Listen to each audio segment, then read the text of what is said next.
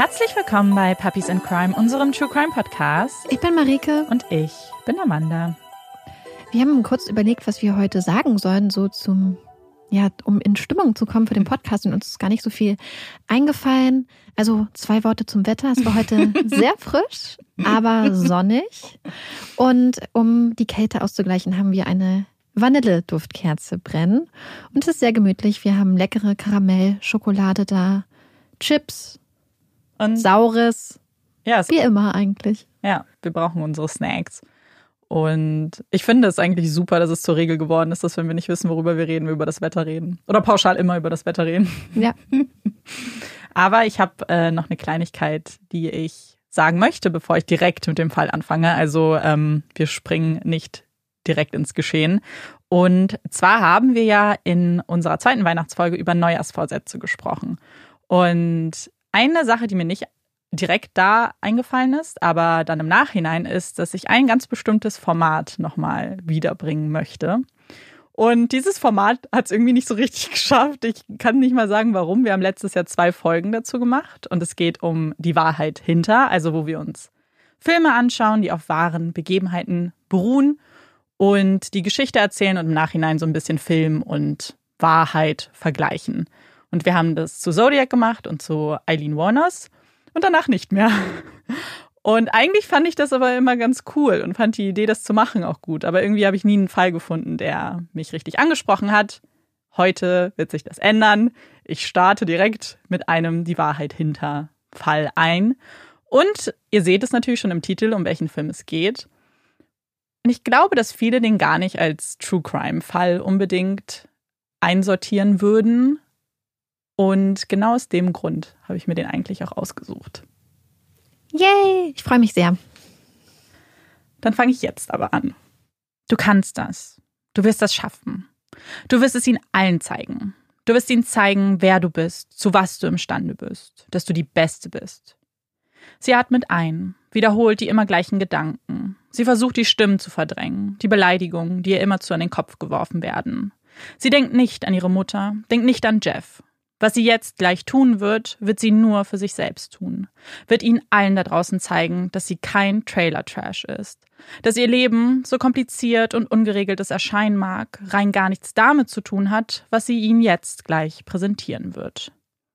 Sie wird etwas tun, was noch keine Frau in den USA zuvor geschafft hat. Sie kann das. Sie wird es schaffen. Da ist sie sich sicher. Sie muss es schaffen. Es gibt keine andere Option. Kein Plan B. Jetzt oder nie.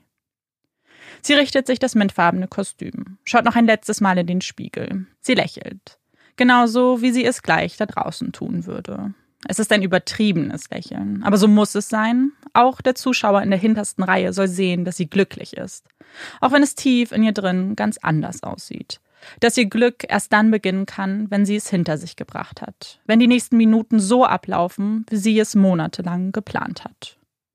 Sie trägt noch etwas mehr Rouge auf, eine letzte dünne Schicht des blauen Lidschattens und verlässt ihre Kabine.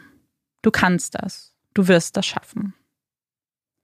Am 12. November 1970 erblickt Tonya Maxine Harding in Portland, Oregon, das Licht der Welt. Portland zu dieser Zeit ist ein graues Pflaster im Westen der USA. Die Industrie verabschiedet sich und hinterlässt leerstehende Gebäude, die dem Verfall immer näher kommen. Und wenn die Geschäfte verschwinden, dann mit ihnen die Arbeitsplätze.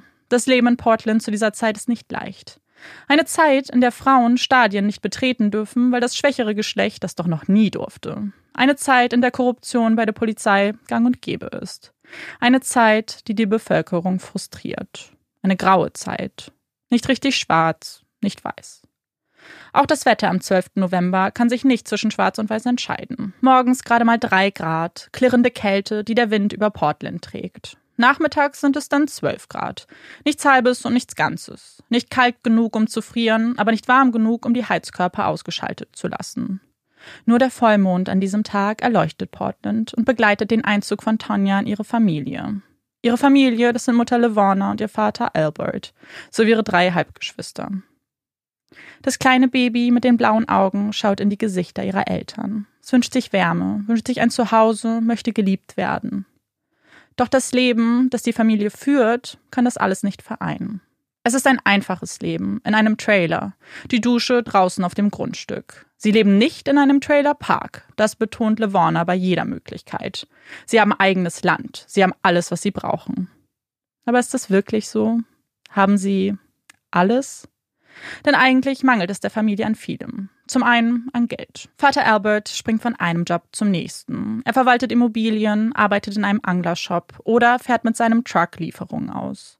Und trotz des Kellnerjobs von LaVona reicht es einfach nicht aus für die sechsköpfige Familie. Aber hier in Portland weiß man sich zu helfen. Wenn die Mägen mal nicht gefüllt werden können, weil das Geld wieder knapp ist, dann kehrt man zurück in die Natur, nimmt sich das, was von Gott geschaffen wurde.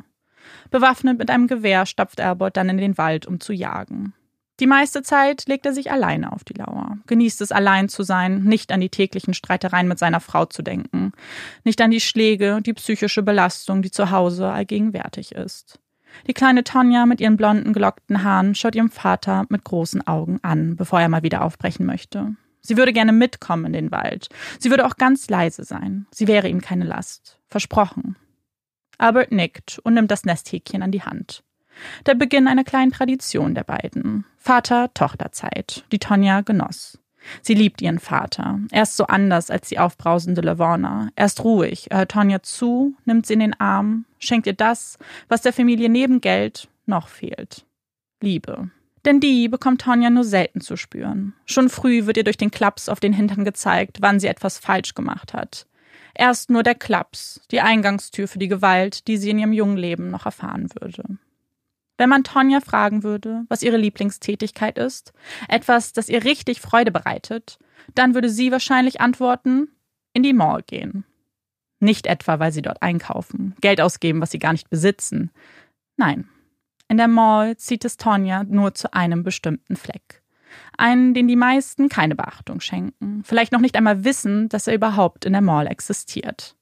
Es ist die Eisbahn, die sie so magisch anzieht. Stundenlang könnte sie einfach nur dort stehen und den Menschen auf dem Eis zuschauen. Vor allem die anderen Mädchen in ihren Trainingsanzügen haben es ihr angetan.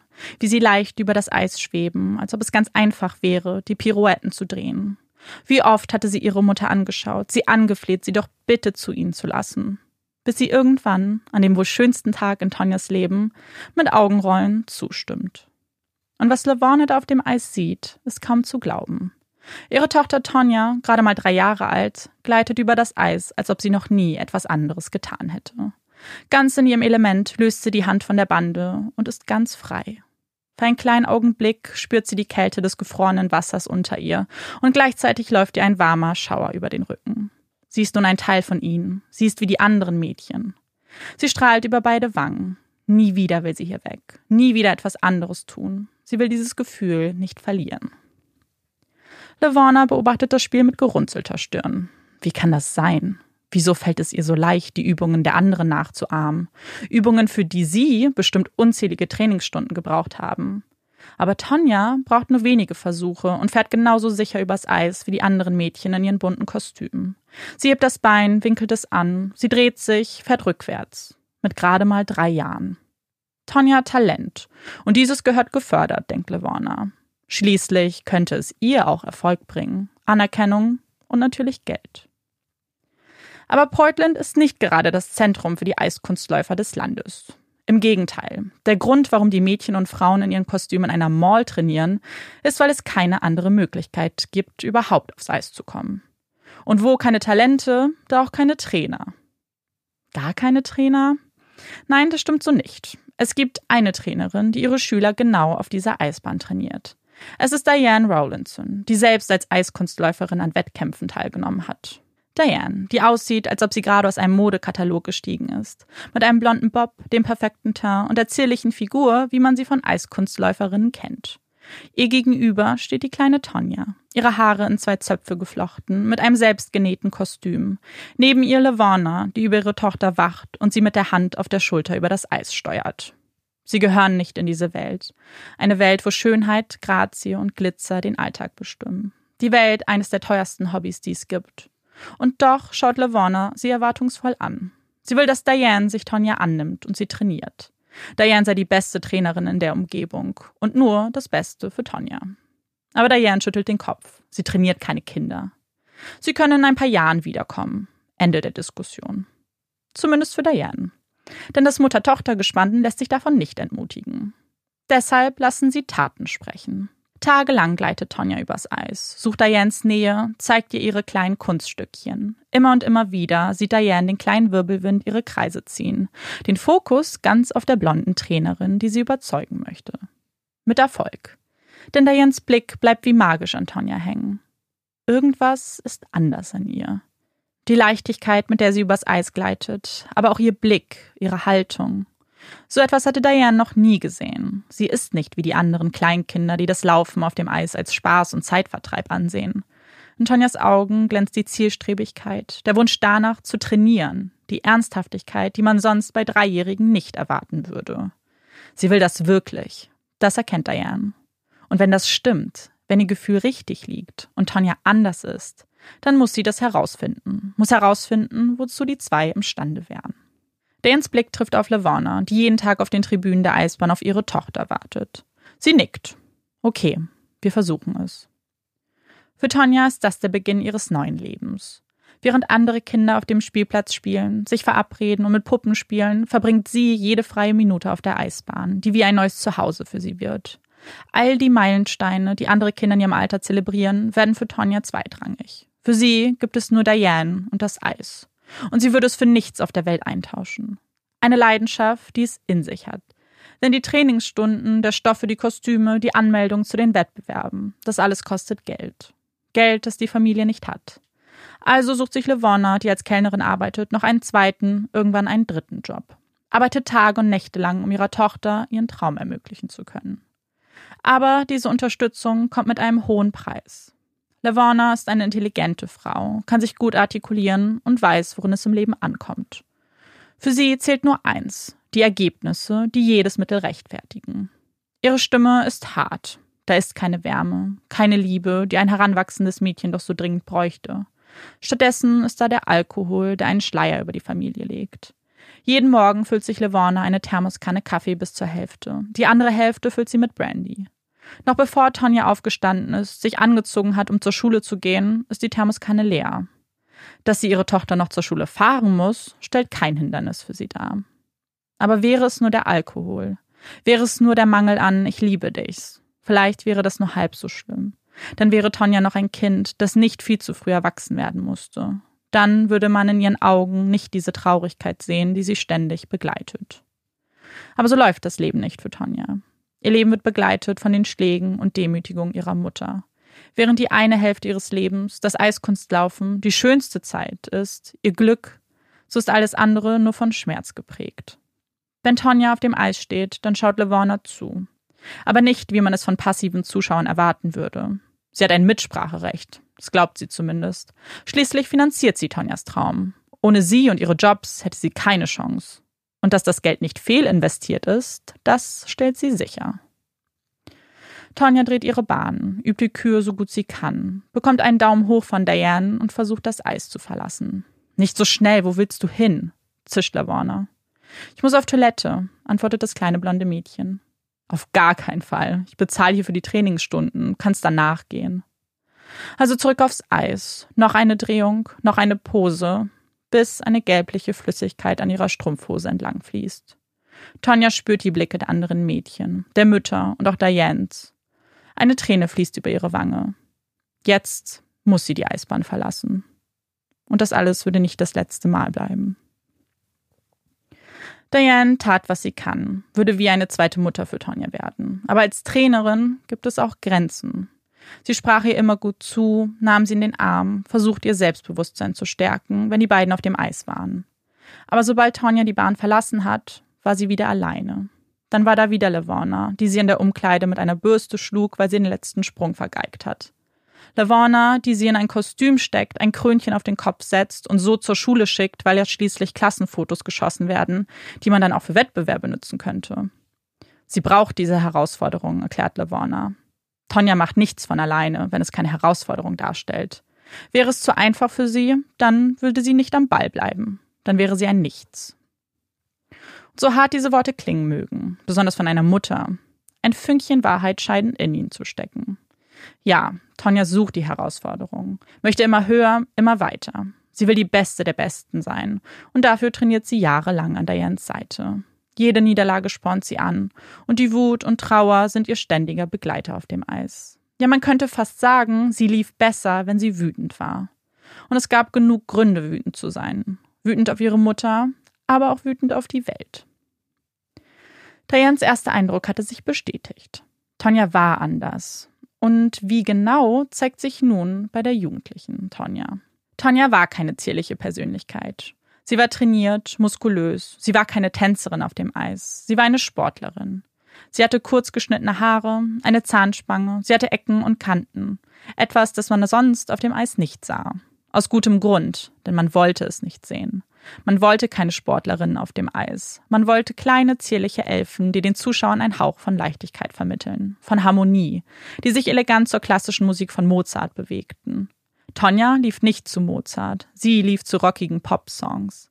Sie hatte die Haare nicht in Zöpfe geflochten, dafür waren sie zu kurz. Sie hatte keine teuren Kostüme, noch immer nähte LaVona sie alle in ihrem heimischen Trailer. Sie war nicht wie die anderen, das hatte Diane damals gesehen und zu schätzen gewusst. Aber für die Juroren, für die war sie ein Dorn im Auge. Eine Person, die diesem elitären Sport nicht würdig war. Aber für Tonya war es nur eine weitere Herausforderung. Sie würde es ihnen schon zeigen. Irgendwann. Und mit langsamen Schritten steigt sie die Erfolgsleiter hoch. 1986 ihr allererster Erfolg. Sie wird Sechste auf den US-amerikanischen Meisterschaften. Die Sechstbeste des Landes. Sie selbst hätte sich viel höher platziert. Schließlich hatte sie weniger Fehler gemacht als die anderen und auch die Sprünge besser gemeistert. Aber wie hätte sie damals wissen können, dass die eigentliche Kür nur einen Bruchteil der Wertung ausmacht? Dass es nicht darum geht, wer die beste Eiskunstläuferin ist. Dass es ganz egal ist, wie gut sie ist und dass sie die beste Sportlerin ist. Dass alles egal ist, weil es ihr an anderen Dingen mangelt. Weil sie nicht in das Bild der klassischen, schönen Eiskunstläuferin passt. Weil sie Trailer-Trash ist. Nicht gut genug, weil sie nicht aus einem heilen Zuhause stammt. Das alles spürt sie. Niemals würde man es laut aussprechen, ihr ins Gesicht sagen. Aber sie wusste, dass es nicht an ihren Fähigkeiten liegt. Kopf hoch, immer weiter, immer höher. Zurück ins Training. Im nächsten Jahr bekommst du eine neue Chance. Sie müsse nur an ihrem Traum festhalten. Und während sie mal wieder ihre Runden zieht, spürt sie Blicke auf sich. Zwei Augen, die sie auf dem Eis verfolgen. Sie sieht sich um, bis sie den Blick erwidern kann. Es ist ein junger Mann, der da vor der Eisbahn steht. Er hat dunkle Haare, dunkle Augen und einen Schnäuzer. Er lächelt. Tonya schaut sich verwirrt um. Meint er etwa mich? Mit ihren 15 Jahren hatte sie zuvor noch keine Beziehung gehabt, hatte noch nie einen Jungen geküsst, sich noch nicht einmal wirklich mit ihnen unterhalten. Sie hatte keine Freunde, ihr ganzer Fokus lag immer auf dem Sport, also hatte sie auch niemanden, der ihr von diesen Erfahrungen berichtet hätte. Eigentlich hatte sie so gar keinen Schimmer von der Liebe. Aber als sie ihn da stehen sah mit seinem schelmischen Grinsen, konnte sie nicht anders, als sich zu fragen, ob dieses warme Gefühl im Bauch nicht vielleicht Liebe war. Vielleicht war dieser Junge, der da stand, ihre Chance auf Liebe. Also vergisst sie für einen kleinen Augenblick alles um sich herum. Vergisst die Gründe, warum sie auf dem Eis steht. Vergisst das Training, die Wettkämpfe. Sie vergisst alles. Spricht mit ihm, dem Jungen, der sich als Jeff Gillooly vorstellt. Verabredet sich zu einem ersten Date. Ihr erstes Date überhaupt. Das erste Mal in ihrem Leben, dass jemand sagt, sie sei hübsch. Das erste Mal diese wohlige Wärme im Bauch. Eigentlich könnte dies der Beginn eines neuen Kapitels für Tonya sein.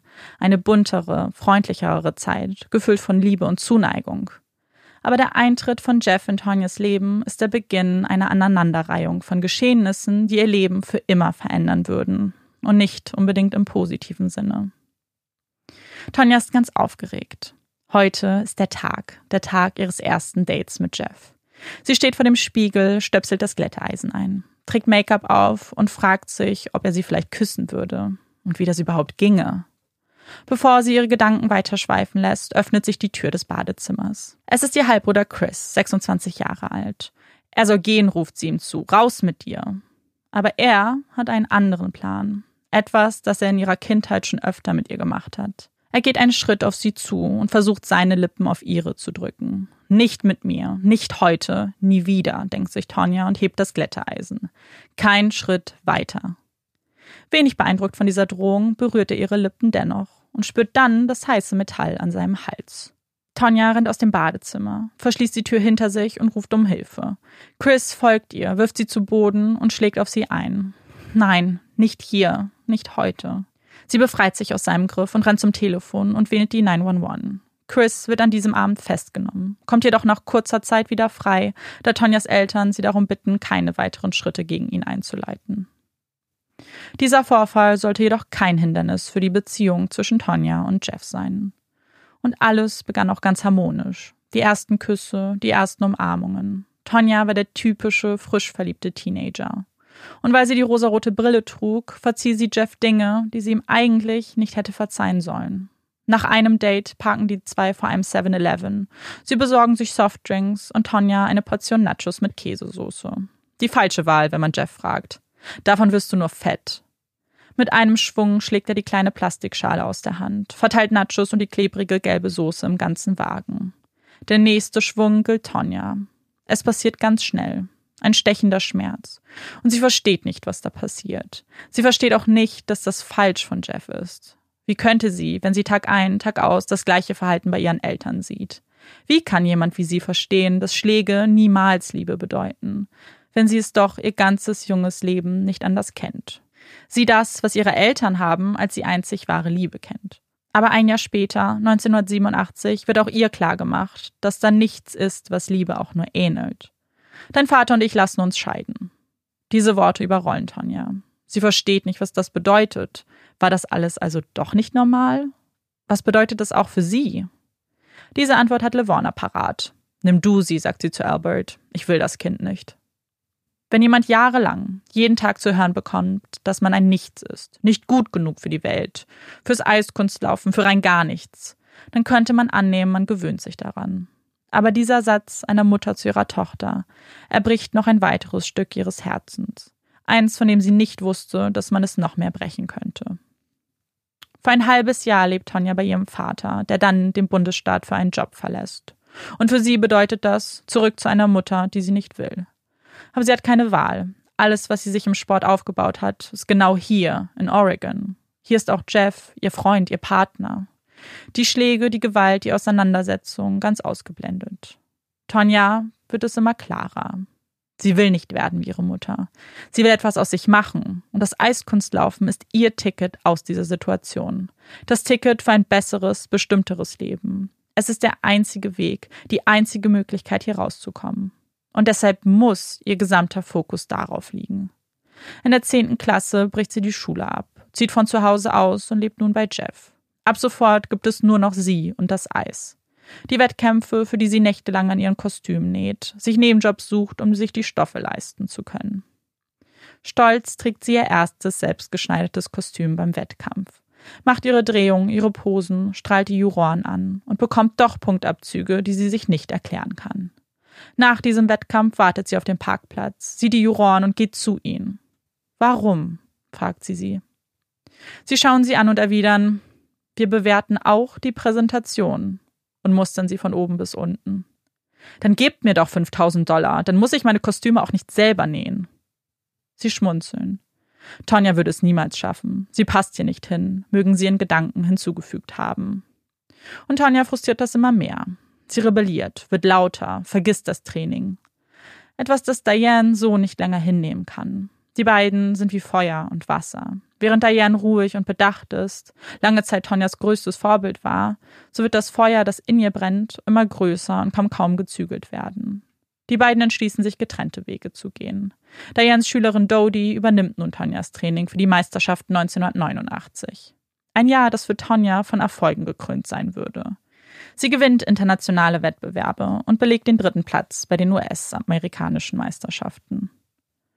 Und damit macht sie sich einen Namen. Ganz Portland ist stolz auf ihre Tonya. Sie fahren zu den Wettbewerben, tragen Plakate mit sich, auf denen steht: Wir lieben Tonya, gewöhn dich dran, America. Zum ersten Mal ist da etwas wie Anerkennung. Auch wenn es nur ein paar unter Tausenden sind, die ihr zujubeln. Die paar Stimmen zählen. Sie machen einen Unterschied in Tonyas Welt, in der sie es sonst nur gewohnt ist, schlecht gemacht zu werden. 1990 heiratet Tonya Jeff mit gerade mal 19 Jahren. Sie wollte verheiratet sein. Sie wollte ein Image, wie es die anderen Mädchen hatten. Eine heile Welt. Aber wollte sie das auch mit Jeff? Einem Mann, der aufbrausend war, jede Bewegung kontrollierte, bei jedem Interview dabei war. Und so sehr sie wie die anderen sein wollte, so wollte sie eins noch mehr. Sie wollte besser sein als die anderen, wollte etwas tun, was zuvor noch keine Frau in den USA geschafft hat. Für sie war es die einzige Möglichkeit, aus dem Schatten Portlands hinauszubrechen. Sie wollte, dass das ganze Land sie liebt. Sie wollte die Beste sein und ihnen es endlich allen zeigen. Am 16. Februar 1991 steht Tonya in ihrer Umkleide. Sie trägt ein mintfarbenes Kostüm, hat eine dicke Schicht Rouge aufgetragen und blauen Lidschatten. Heute wäre der Tag aller Tage. Heute würde sie es endlich allen beweisen. Zeigen, dass sie kein Trailer-Trash ist. Du kannst das, Tonya. Du wirst das schaffen. In den letzten Tagen wurde es groß angekündigt. Tonya Harding hat ihre Kür veröffentlicht. Eine Kür mit dem Triple Axel, der schwierigste Sprung in der Geschichte des Eiskunstlaufens. Ein Sprung, den noch keine Frau in den USA vor ihr gewagt hat. Man beginnt auf dem linken Bein, springt in die Luft, dreht sich dreimal um die eigene Achse und landet dann auf dem einen entgegengesetzten Bein. Bei dieser Landung lastet ein Vielfaches des eigenen Körpergewichts auf dem einen Fuß. Sich an diesen Sprung zu wagen, ist mutig. Stürze sind vorprogrammiert und es gibt gute Gründe, warum besonders Eiskunstläuferinnen davor zurückstrecken. Um diesen Sprung meistern zu können, braucht man Kraft, man braucht Muskeln. Etwas, wofür Tonya immer belächelt wurde. Ja, sogar zu oft kritisiert wurde, zu muskulös zu sein. Ihr angeblicher Nachteil würde jetzt ihr Vorteil werden. Tonya lächelt ein letztes Mal in den Spiegel. Die Musik beginnt. Sie blendet sie aus, fokussiert sich auf die Schritte, die Sprünge. Der dritte Sprung. Der dritte Sprung in ihrer Routine ist der Triple Axel. Ihr Gesicht wirkt angespannt. Jeder Muskel in ihrem Körper ist angespannt. Dann steht sie auf einem Bein, springt, eine Drehung, noch eine Drehung, noch eine Drehung und landet grazil auf einem Bein. Die Pose, die sie jetzt eigentlich einstudiert haben, wäre die Arme nach oben zu strecken. Aber sie kann nicht. Sie hat es geschafft, wirklich geschafft. Für einen Moment vergisst sie die vielen Augen, die auf sie gerichtet sind, drückt ihre Hände in Fäuste und strahlt übers ganze Gesicht. Sie hat es wirklich geschafft. Nur sie, niemand sonst, niemand hat ihr geholfen. Das war sie ganz alleine. Der Sportkommentator sagt, "Good girl", nachdem sie den Sprung meistert. Etwas, das Tonya natürlich nicht hören konnte, aber sie spürte es. Die Akzeptanz dieser erwachsenen Menschen. Good girl. Etwas, das sie nicht oft in ihrem Leben zu hören bekommen hat. Tonya gewinnt den ersten Platz. Und es war wohl dieser Augenblick, an dem alle dachten, ja, Tonya gehört dazu. Wir möchten, dass diese junge Frau uns als Land repräsentiert. Würde die Geschichte hier enden, dann wäre es wohl die größte Erfolgsgeschichte überhaupt. Sie hätte ein Happy End. Man würde noch heute von Tonya und ihren Erfolgen berichten. Aber leider endet die Geschichte nicht an dieser Stelle. Was für Tonya eigentlich die beste Zeit werden sollte, zeigt schnell ihre Schattenseiten. Sie steht im Rampenlicht, der Fokus auf ihr und ihrer Zukunft, den Wettbewerben. Und alles verändert sich auf einen Schlag. Sie bekommt Werbeangebote, Sponsoren, Interviewanfragen. Jeder will etwas von ihr. Aber sie weiß nicht, wem sie trauen kann und soll. Die einzige Konstante in ihrem Leben ist Jeff. Und auch er verändert sich. Er weicht nicht mehr von ihrer Seite, kontrolliert jede ihrer Bewegungen. Und während die Auseinandersetzungen, die Schläge zuvor nur gelegentlich vorkamen, werden sie nun zum Alltag. Tonya muss ihn nur falsch angucken, schon fährt er aus der Haut. Aber Tonya lässt sich schon längst nicht mehr alles gefallen. Wenn er schreit, schreit sie zurück. Wenn er sie schlägt, dann schlägt sie zurück. Es ist ein Teufelskreis, den sie nicht zu unterbrechen weiß. Ein Kreislauf, der sie ihre letzten Nerven kostet. Denn während sie eigentlich trainieren sollte, an ihre Erfolge anknüpfen sollte, lässt sie sich gehen. Tonya beginnt Kette zu rauchen, entwickelt Asthma, ist immer wieder abgelenkt auf dem Eis. Ihr Leben ist ein Trümmerhaufen, wo es doch eigentlich bergauf gehen sollte. Immer wieder versucht sie, sich von Jeff zu trennen, verfügt, dass er sich ihr nicht mehr nähern darf. Aber immer wieder kehrt sie zu ihm zurück. Er ist die einzige Stütze in ihrem Leben. Die Streits eskalieren. Er bedroht sie und sich selbst, auch mit einer Waffe, streift sie sogar. Und wieder packt Tonya ihre Sachen mit der Intention, nicht zurückzukehren. Sich auf den Sport zu konzentrieren, sich auf die Olympischen Winterspiele 1992 vorzubereiten.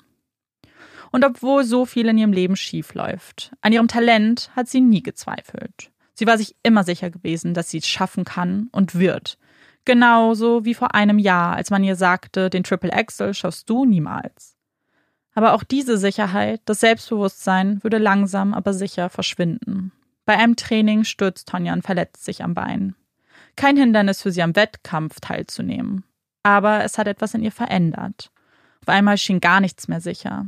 Wie oft hatte man ihr angeraten, den Triple Axel aus der Routine zu streichen, ihn lieber zu ersetzen. Aber das kam für sie nicht in Frage. Sie wollte mehr, anders sein als die anderen. Sie musste die erste Frau sein, die den Triple Axel bei den Olympischen Spielen schafft. Doch genau dieser Sprung wird ihr zum Verhängnis. Sie stürzt, rappelt sich auf und beendet die Kür. Aber die Punkte sprechen für sich. Sie wird Vierte. 1/10 eines Punkts fehlte zum Treppchen. Stattdessen sieht sie dort Midori Ito aus Japan auf dem 2. Platz. Die erste Frau, die den Triple Axel bei den Olympischen Spielen geschafft hat. Auch sie ist bei ihrem ersten Versuch gestürzt, hat jedoch improvisiert und den Triple Axel hinten erneut rangehangen. Und diesmal erfolgreich. Auf dem 3. Platz steht Nancy Kerrigan. Ein Name, der oft mit Tonya in Verbindung gebracht wird. Nancy ist das Lieblingskind der USA. Während Tonya rau und unbeholfen wirkt, ist Nancy das genaue Gegenteil. Sie ist wunderschön, zierlich, trägt Kostüme von Vera Wang. Wenn man die beiden zusammen sieht, dann würde man denken, sie haben nichts gemeinsam. Tonya erkämpft sich ihre Erfolge und Nancy bekommt alles geschenkt. Aber man liegt falsch, sehr falsch, wenn man dies annimmt. Denn so unterschiedlich die beiden aussehen mögen, haben sie doch einiges gemein. Beide stammen aus eher bürgerlichen Verhältnissen. Auch Nancy's Familie konnte sich das Hobby ihrer Tochter nicht leisten. Nancy entdeckt ihre Liebe zum Eiskunstlaufen nach dem Eishockeyspielen mit ihren Brüdern. Und sie trainiert hart für ihre Wettkämpfe, lässt sich nichts schenken, will sich alles selbst erarbeiten. Aber Nancy hat etwas, das Tonya so nie hatte. Die Unterstützung und Liebe ihrer Eltern. Ein wirkliches Zuhause, in dem sie Zuneigung erfährt. Und das ist der große Unterschied. Die zwei Frauen, die nur 1/10 eines Punkts voneinander trennen, wirken wie Konkurrentinnen. Zwei Feinde, die eine besser und schöner als die andere. Aber damit wird man dieser Situation nicht gerecht. Denn eigentlich ist das System viel zu fehlerbehaftet, als dass es nur um die Rivalität zweier Frauen geht. Wer denkt, Nancy habe es leicht, weil sie schön ist, versteht nicht, worum es in diesem Sport geht. Du kannst immer schöner sein, immer dünner, immer trainierter, aber nicht zu muskulös. Du musst freundlich sein, du musst lächeln, aber niemals künstlich. Wir brauchen das Gesamtpaket. Und das war Tonya nicht. Es wurde ihr klarer und klarer. Wäre es nun Zeit aufzugeben, die Niederlage zu akzeptieren? Die Antwort gibt das Olympische Komitee. Im Jahr 1992 trennen sie die Olympischen Sommer- und Winterspiele. Und damit wären die nächsten Winterspiele bereits 1994, also in 2 Jahren. Soll sie es versuchen? Soll das ihre letzte Chance sein? Ja, aber diesmal würde sie es richtig machen. Sie bittet Diane, wieder als ihre Trainerin anzufangen. Zurück zu der Zeit, wo sie noch Freude am Sport hatte. 1993 lässt sie sich auch von Jeff scheiden. Es reicht ihr. Sie hat genug von diesem Leben, von dieser Beziehung, die wohl nie wirklich eine war. Von der Gewalt, von allem. Sie will neu anfangen. Sie will endlich ihre Ziele erreichen. Weg von ihm. Und diesmal für immer. Aber leider scheint für immer nur von kurzer Dauer gewesen zu sein. Trotz der Scheidung, den Verfügungen, kehrt sie zu ihm zurück. Es ist nicht klar, wieso. Vielleicht ist es einfach der Teufelskreis, aus dem sie nicht ausbrechen kann. Oder es ist, wie Tonya selbst sagt, weil es das US-Olympische Komitee so wollte. Man kann keine geschiedene Frau sein Land repräsentieren lassen. Das wäre so nicht richtig. Sie würde ganz sicher weniger Punkte bekommen. Schließlich geht es ja um das Gesamtpaket. 7. Januar 1994. Tonya öffnet verschlafen die Augen. Morgen wären die Meisterschaften, die darüber entscheiden würden, ob sie es ins US-Team für die Olympischen Winterspiele schafft. Noch ein Tag. Sie schaltet den Fernseher ein und die Nachrichten übertragen eine Eilmeldung. Tonya reibt sich die Augen und kann kaum glauben, was dort berichtet wird. Es ist der 6. Januar, als Nancy in der Cobo Arena in Detroit sich für den bevorstehenden Wettkampf vorbereitet. Ein Kamerateam begleitet sie, bis sie letztlich die Bahn verlässt und sich hinter einem Vorhang die Schlittschuhe abnehmen möchte. In diesem Augenblick tritt ein schwarz gekleideter Mann durch den Vorhang, zückt einen Schlagstock und schlägt mit aller Wucht gegen Nancy's Knie. Man hört ihre schmerzerfüllten Schreie, als der Mann die Bahn verlässt, eine Scheibe einschlägt und dann wenig später in einen Wagen steigt. Die Kameras beginnen zu filmen. Sie zeigen Nancy, die immer wieder nur das gleiche Wort wiederholt. Warum? Warum? Warum? Die gleiche Frage, die sich auch die Ermittler stellen würden. Was ist hier passiert? Warum ist es passiert? Und vor allem, wer steckt dahinter? Für Nancy ist das Ganze zweitrangig. Sie hat zwar Glück gehabt und ist nicht schwerwiegend verletzt, aber am Wettkampf kann sie nun nicht teilnehmen. Ihre ganze Welt bricht zusammen. Ist damit der Traum von den Olympischen Spielen 94 ebenfalls zerbrochen? Das alles wegen diesem Mann? Warum? Warum sie? Tonya gewinnt den Wettkampf am 8. Januar 1994 und ist damit automatisch im Team für die Olympischen Spiele. Ihre Routine war beinahe perfekt. Den Triple Axel hat sie zum ersten Mal wieder in einem Wettkampf erfolgreich vorgeführt. Aber die Ereignisse um Nancy begleiten sie. Die Presse kampiert vor ihrem Zuhause, fragt, ob sie wüsste, wer dahinter steckt, ja, vielleicht sogar selbst involviert sei. Aber sie verneint. Natürlich wisse sie von nichts. Davon ist das FBI aber nicht überzeugt. Denn sie verfolgen schon längst eine heiße Spur. Gleich 3 Männer haben geschildert, dass sie wissen, wer hinter dem Verbrechen an Nancy stecke. Er habe es ihnen gestanden, ja geradezu damit angegeben. Sein Name ist Shawn Eckardt. Er ist Jeffs Freund und Tonyas Bodyguard, den sie anstellte, nachdem sie Selbstmorddrohungen erhalten hat. Aber, so sagen die 3 Männer, er sei es nicht alleine gewesen. Er habe ihnen erklärt, dass es insgesamt 4 Beteiligte gab. Vielleicht auch Tonya? Ein erster Versuch, einen der Freunde zu verkabeln und Shawn zu einem Geständnis zu bringen, scheitert. Später würde er sagen, er hatte das im Gespür. Er habe schließlich Erfahrung mit diesen Mitteln und wurde selbst ausgebildet für terroristische Spionage. Also wird Shawn offiziell vorgeladen und verhört. Er gesteht sofort, stellt jedoch klar, dass eigentlich Jeff hinter dem Plan stecken würde. Er wollte Nancy ausschalten, damit Tonya eine realistische Chance hatte, es ins Team zu schaffen. Shawn hätte ihm daraufhin erklärt, dass man sie ja nicht gleich umbringen müsse und eine Verletzung ihr Übriges täte. Aber da die beiden in direkter Verbindung zu Tonya stehen würden, wäre es natürlich viel zu auffällig, wenn sie die Tat selbst begingen. Also kontaktiert Shawn seinen Freund Derrick Smith und bot ihm $6.500. Der verneinte zunächst, überzeugte dann aber seinen Neffen Shane. Shane würde die Tat begehen, während Derrick das Fluchtfahrzeug fuhr. Doch der Plan war nicht besonders ausgeklügelt. Sie hatten Tage zuvor Nancy's Trainingsbahn in Massachusetts aufgesucht und wollten eigentlich dort zuschlagen. 4 Tage lang parkten sie vor der Halle und wechselten alle 30 Minuten die Parkposition, weil sie glaubten, das wäre unauffälliger. Erst dann stellten sie fest, dass Nancy bereits zum Wettkampf nach Detroit aufgebrochen ist. Am 13. Januar werden Shane, Derrick und Shawn basierend auf dem Geständnis festgenommen. Lediglich Jeff kann bislang noch nichts nachgewiesen werden. Und es steht natürlich die Frage im Raum, wusste Tonya von alledem? Eine Frage, die die Medien immer noch tagtäglich stellen. Die Bevölkerung ist entsetzt. Müsse man sie dann nicht aus dem Team streichen, wenn es doch nur den leisesten Verdacht gäbe, dass sie damit etwas zu tun hat? Es wird beraten und entschieden, dass Tonya teilnehmen wird. Neben Nancy. Sie habe man automatisch ins Team aufgenommen, nachdem klar war, dass ihre Verletzung bis zu den Olympischen Spielen abgeheilt ist. Es gäbe keine Beweise gegen Tonya und daher wäre es unfair, sie nicht antreten zu lassen. Aber ist das die ganze Wahrheit? Gab es zu dem Zeitpunkt wirklich keine Hinweise? Am 27. Januar gesteht schließlich auch Jeff und benennt neben Shane, Derrick und Shawn auch Tonya als Täterin. Am 1. Februar unterschreibt er einen Plea-Deal, bekennt sich dem organisierten Attentat für schuldig und belastet Tonya. Aussage gegen Aussage? Nein, es gibt noch einen anderen Hinweis. Etwas, das nur durch großen Zufall überhaupt in die Hände des FBI gefunden hat. Die Besitzerin einer Bar in Portland nimmt es mit ihrem Müll sehr genau. Sie kann es nicht ausstehen, wenn Fremde ihre Abfälle in ihren Müllcontainer werfen. Regelmäßig öffnet sie die fremden Tüten und schaut, ob sie Informationen über die Übeltäter finden kann, um ihnen dann einen bitterbösen Brief zu schreiben. Als sie an einem Tag im Februar wieder mal eine Tüte nach der anderen öffnet, findet sie Notizen. Der Name Nancy Kerrigan steht dort, Uhrzeiten und eine Adresse. Die Adresse der Cobo Arena. Sie übergibt diese Notizen dem FBI. Experten bestätigen, dass die Handschrift der von Tonya überaus ähnlich sei.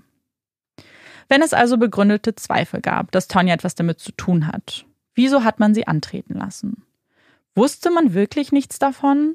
Oder wollte man diesen Skandal viel eher nutzen? Denn wie viel Aufmerksamkeit würde es bringen, wenn die 2 Frauen, die Eishexe und die Eisprinzessin, wieder auf demselben Eis stehen würden? Wäre das nicht ein großartiges Marketing? Die Antwort darauf kann man sich denken. Das Interesse ist riesig. Unzählige Kameras sind auf die beiden gerichtet, als sie beim Training nebeneinander stehen. Tonya in einem geblümten Body, Nancy in einem weißen Kostüm. Demselben Kostüm, wie sie es bei dem Attentat getragen hat. Es soll mir Glück bringen, sagt sie in die Kamera. Es ist wichtig, nicht den Humor zu verlieren. Sie lächelt. Am 25. Februar 1994 steht Tonya wieder einmal in ihrer Kabine. Sie trägt ein weinrotes Kostüm. Sie ist nervös, weiß, was hier auf dem Spiel steht. Sie geht einen Schritt nach vorne und merkt, dass ihre Schuhe nicht eng genug geschnürt sind. Und das wäre fatal auf dem Eis. Sie knotet sie etwas fester und geht dann zielsicher auf die Eisbahn. Die Musik beginnt. Es ist klassische Musik. Sie fährt eine Runde, setzt zum ersten Sprung an und fällt. Für einen kleinen Augenblick versucht sie weiterzumachen, doch bricht dann in Tränen aus. Sie fährt zum Pult der Juroren, hebt ihr Bein auf das Pult und deutet auf die Schnürsenkel. Einer sei gerissen. Sie nicken und lassen sie die Schnürsenkel austauschen. Sie bekommt eine zweite Chance, die sie doch nicht nutzen kann. Vielleicht sind es die Nerven, vielleicht die Belastung, das Tuscheln hinter ihrem Rücken oder das schlechte Gewissen. Tonya wird Siebte bei den Olympischen Spielen 1994. Ein niederschmetterndes Ergebnis. Nancy hingegen bekommt eine silberne Medaille um den Hals. Sie schaut neutral in die Kamera. Kein Lächeln, keine Freude. Ist sie so undankbar, könnte man sich fragen? Nein, es ist wohl eher die Frage in ihrem Kopf, warum nur Silber? Denn alle sind sich einig, ihre Routine war besser. Sie müsste Gold bekommen. Und doch bekommt sie es nicht, als ob da jemand sagen wollte, wir haben hier keinen Platz für euer Drama. Ein Drama, das noch lange nicht zu Ende ist. Denn nun sind alle Augen auf Tonya gerichtet. Die Augen, die man zuvor noch verschlossen hatte, nicht wollte, dass sie in den Fokus der Ermittlung gerät. Und nun tut sie es. Nach Beratung mit ihrem Anwalt geht auch sie ein Plea-Deal ein. Sie bekennt sich schuldig, jedoch nur der Behinderung von staatlichen Ermittlungen, wenn alle weiteren Anklagepunkte fallen gelassen werden. Die Urteile folgen wenig später. Jeff wird zu 2 Jahren Haft und einer Geldstrafe von 100.000 US-Dollar verurteilt. Er entschuldigt sich bei Nancy, auch wenn er weiß, dass das alles nur leere Worthüllen seien. Und dann steht da Tonya. Sie wird zu 3 Jahren auf Bewährung, einer Geldstrafe von 160.000 US-Dollar sowie 500 Stunden gemeinnütziger Arbeit verurteilt. Und sie wird für lebenslange Zeit gesperrt. Sie wird nie wieder an Wettkämpfen teilnehmen dürfen. Niemals jemanden trainieren dürfen, der an Wettkämpfen teilnehmen wird. Ihr Name wird für immer aus der Geschichte des Sports gelöscht. Auch ihr Titel aus dem Jahr 1994 wird ihr aberkannt. Warum kann ich nicht auch ins Gefängnis? Die anderen haben 18 Monate bekommen. Und das hier ist für mich wie eine lebenslange Haftstrafe. Ich habe keine Schulbildung. Ich kann nichts außer Eiskunst laufen. Das ist mein Leben. Das ist alles, was ich bin. Wer bin ich, wenn man mir das nimmt? Sie weint. Das Eis war ihr sicherer Raum. Das Einzige, was sie glücklich machte. Die Tätigkeit, bei der sie sagen konnte, darin bin ich wirklich gut. Es würde nie wieder ihr sicherer Raum werden. Heute heißt sie Tonya Price, hat einen liebevollen Ehemann und einen Sohn. Tonya Price hat mit Tonya Harding wenig gemein. Es ist ihr wichtig, die beiden Personen strikt voneinander zu trennen. Tonya Harding ist eine Witzfigur in den Augen der meisten Amerikaner. Witze werden auf ihre Kosten gemacht. Man sprach von Karma, als sie die Olympischen Spiele verlor. Obama benutzte Tonya Harding als Verb in seinem Wahlkampf, beschrieb damit die Aktion, seinen Konkurrenten außer Gefecht zu setzen. Tonya Harding ist nicht berühmt, sie ist berüchtigt. Sie ist der Bösewicht dieser Geschichte. Es gibt noch heute Menschen, die überzeugt davon sind, dass Tonya selbst den Schlagstock in der Hand hielt. Sie selbst hat immer abgestritten, von dem Plan gewusst zu haben. Bis zu einem Interview 2017, in dem sie zugab, dass Jeff seltsam war und sie die Befürchtung hatte, dass er irgendwas aushackte. Tonya Harding ist diese Person, über die sie alle lachen. Die Person, die für kurze Zeit professionelle Boxerin wurde, danach in einem Baumarkt arbeitete und dann für kleine Interviews und Sendungen im Fernsehen auftrat. Tonya Price möchte einfach ein normales Leben führen. Sie will ihr Leben mit ihrer Familie genießen. Zum ersten Mal fühlt sie sich geliebt und verstanden. Sie will eine gute Mutter sein. 2017 erscheint der Film I, Tonya in den Kinos der Welt. Die Geschichte wird nochmal ausgepackt. Wieder sind alle Blicke auf sie gerichtet. Ist sie wieder der Bösewicht? Nein. Der Film erzählt eine etwas andere Geschichte, als sie die meisten kennen, die überzeugt davon sind, die Wahrheit bereits zu kennen. Manche sind sich da nicht so sicher und suchen immer noch nach der Wahrheit hinter dem Verbrechen an Nancy. Was ist wirklich passiert? Was war das für ein Plan? Und wusste Tonya davon? Der Film beantwortet diese Fragen in seiner allerletzten Szene mit den folgenden Worten. So etwas wie die Wahrheit gibt es nicht. Das ist BS. Jeder hat seine eigene Wahrheit. Und das Leben spielt nun mal, wie es will. Also, krasser Fall. Und ich muss dazu auch sagen, dass ich mir den so ein bisschen nicht gewünscht hatte, aber als Amanda überlegt hatte, welche Fälle sie macht und dann auch gesagt hatte, sie möchte gerne die Wahrheit hinter wieder machen und sie den Namen genannt hat, Tonya Harding, war ich gleich so, oh mein Gott, ich würde den so gerne hören, weil ich einfach, auch der Tatsache, dass, glaube ich, Margot Robbie in dem Film mitgespielt hat, das immer so ein bisschen im Hinterkopf hat, aber gar keine Ahnung hatte, was passiert ist. Und deswegen, ich war gerade die ganze Zeit, ich wusste nicht, was passiert und ich war so gespannt. Mhm. Und es ist irgendwie auch ganz anders, als ich gedacht hatte, weil obwohl ich keine Ahnung hatte, was passiert, hatte ich doch so eine ganz entfernte Ahnung, aber es ist ganz anders gewesen, als ich gedacht habe. Ja, das hat ein bisschen, spielt auch mit rein, warum ich diesen Fall machen wollte, weil er ganz offensichtlich nicht so ein großer True-Crime-Fall ist. Weil ich glaube, dass gerade in Deutschland der Name Tonya Harding gar nicht so bekannt ist wie zum Beispiel in den USA, wo, wenn du den Namen hörst, direkt weißt, was passiert ist, jeder noch so ein bisschen seine Meinung dazu hat. Und ich habe das Gefühl, das ist hier nicht so. Die Geschichte ist aber sehr spannend in vielerlei Hinsicht. Und vielleicht ist das eine gute Überleitung in den zweiten Teil, was wir ja immer machen, weil die Wahrheit hinter ist, jetzt mal den Film zu nehmen und zu schauen, was die Wahrheit ist. Ich habe ganz gezielt mit diesem Zitat von dem Film aufgehört, weil ich habe das Gefühl, das Thema Wahrheit und die Wahrheit spielt eine ganz große Rolle bei dem Fall. Denn eigentlich müssten wir fast die Wahrheit hinter das Wort Wahrheit in Anführungszeichen setzen. Denn bevor ich hier überhaupt Film und Wahrheit vergleichen kann, muss man, glaube ich, kurz klarstellen, dass es gar nicht richtig die Wahrheit gibt. Es ist eine Geschichte, bei der es so viele Unstimmigkeiten gibt und unterschiedliche Aussagen, die irgendwie gar nicht passen, dass das so ein bisschen schwierig ist. Vor allem habe ich das Gefühl, als True-Crime-Fan ist es sehr unbefriedigend, wenn gesagt wird, naja, es gibt nicht die Wahrheit, weil wir ja eigentlich immer das Gefühl haben, naja, muss es ja geben. Es muss ja Fakten geben und die eine Wahrheit, wie es abgelaufen ist. Aber die wird man hier nicht finden können so richtig, weil eben sehr, sehr viele Menschen, glaube ich, wirklich ihre Wahrheit gefunden haben und die auch nicht wirklich passt. Und ich habe einen sehr, sehr guten New York Times-Artikel gelesen. Das ist ein Interview mit Tonya Harding. Und der Autor hat das Gefühl, was ich auch hatte, nachdem ich sehr viele Interviews geguckt habe, perfekt beschrieben. Er hat nämlich gesagt, Tonya widerspricht sich sehr oft. Das sieht man in ihren Interviews. Das sieht man auch im Gespräch mit dem FBI. Da ist sie sehr oft hin und her geschwankt.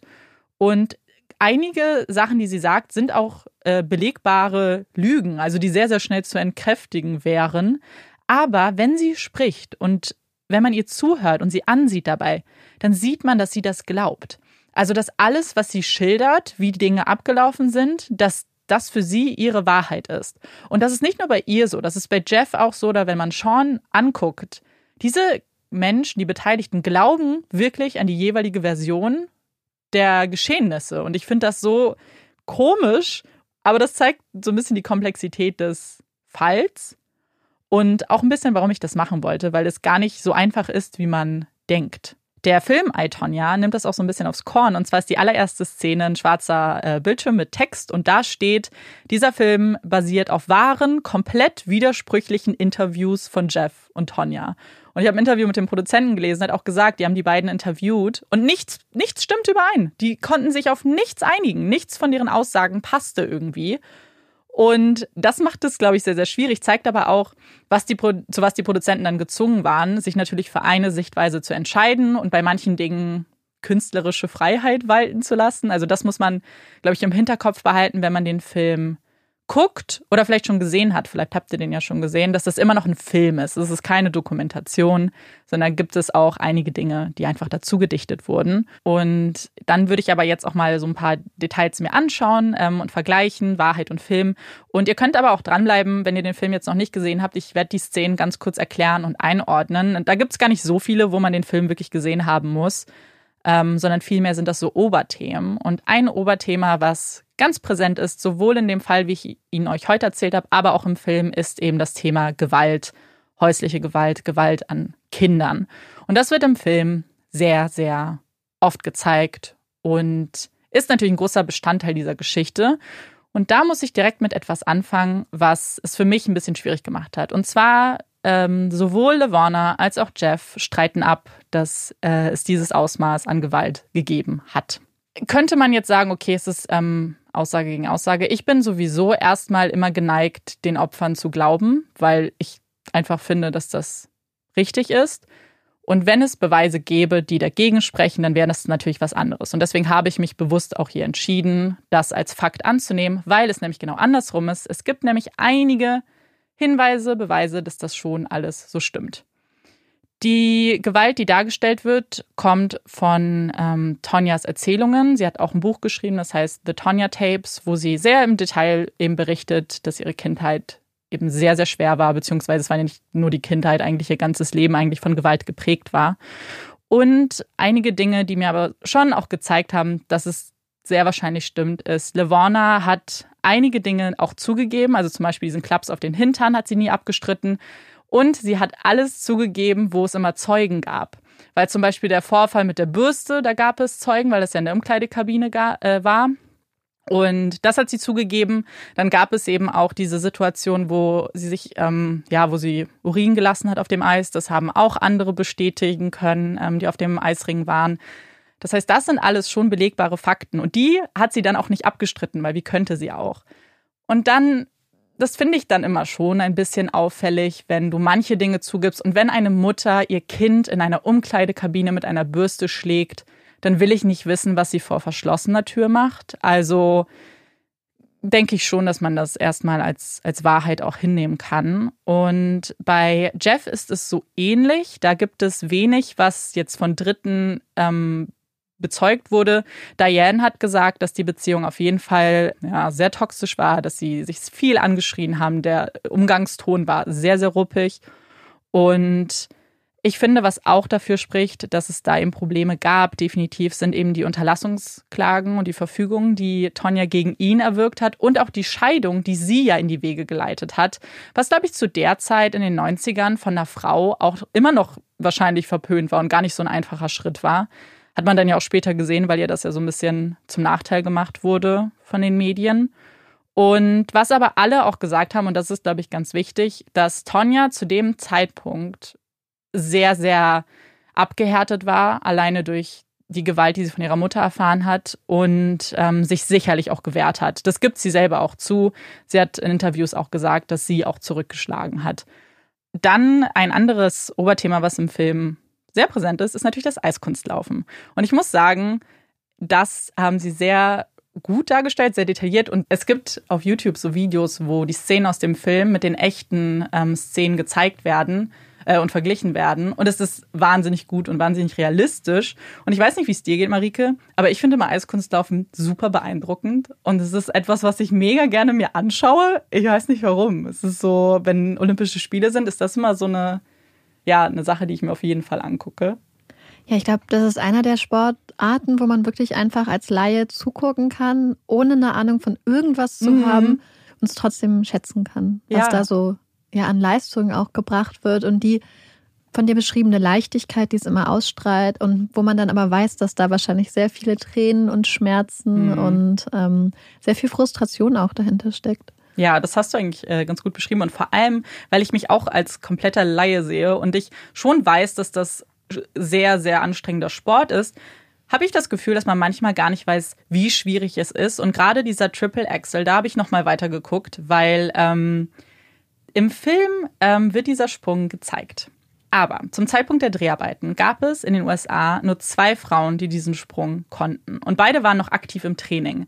Das heißt, keine der beiden wollte es machen für den Film, weil die Gefahr, sich zu verletzen, einfach viel zu groß wäre und sie eben noch an Wettkämpfen teilgenommen haben. Also musste dieser Sprung über CGI bearbeitet werden. Und dann, also es sieht schon ganz gut aus. Wenn man den in echt sieht, ist es natürlich wahnsinnig beeindruckend. Und diese Szene, jedem möchte ich diese Szene unbedingt ans Herz legen. Weil zu sehen, wie sie es schafft und sich freut Und ganz viele ihrer Trainer haben auch gesagt, sie hat sich nie wieder so gefreut wie nach diesem Moment. Also das war ihr absoluter Höhepunkt. Und es ist so schön, diese Szene zu sehen. Aber wenn man sich mal kurz überlegt, dass es niemanden gab, der den Sprung machen konnte, dass sie CGI benutzen mussten, zeigt, glaube ich, nochmal, wie anspruchsvoll dieser Sprung ist. Und ich habe dann nochmal gegoogelt. Und Stand heute gibt es auf der Welt 15 Eiskunstläuferinnen, die ihn können. Es sind nur 15. Ich war komplett baff und das ist, fand ich sehr, sehr beeindruckend. Und dann kommen wir zu der allerersten Szene im Film. Und es gibt nämlich eine Szene im Film, die sehr bekannt ist und auch sehr oft gezeigt wird und geteilt wird. Da geht es um einen ihrer Wettkämpfe, wo sie sich ungerecht behandelt gefühlt hat. Und dann nach der Punktvergabe zu den Juroren am Pult geht und sie fragt, was denn los ist und warum sie so schlecht bewertet wurde. Und dann kommt ein Zitat, das ganz oft dann noch ausgepackt wird, und zwar sagt sie, "Suck my dick." Das ist aber nie passiert. Also Tonya hat daraufhin gesagt, sie liebt diese Szene. Tonya Harding liebt den Film auch, also sie findet den sehr unterhaltsam. Aber sie meinte, sie hätte sich das nie getraut. Sie hätte sich nie getraut, vor Publikum zu Juroren zu gehen und das zu sagen. Aber dass sie durchaus nach den Wettkämpfen zu den Juroren gegangen ist und eben nachgefragt hat. Und dieses Gespräch mit, deine Kostüme, du musst auch was an deinem Kostüm machen, das gab es so wirklich.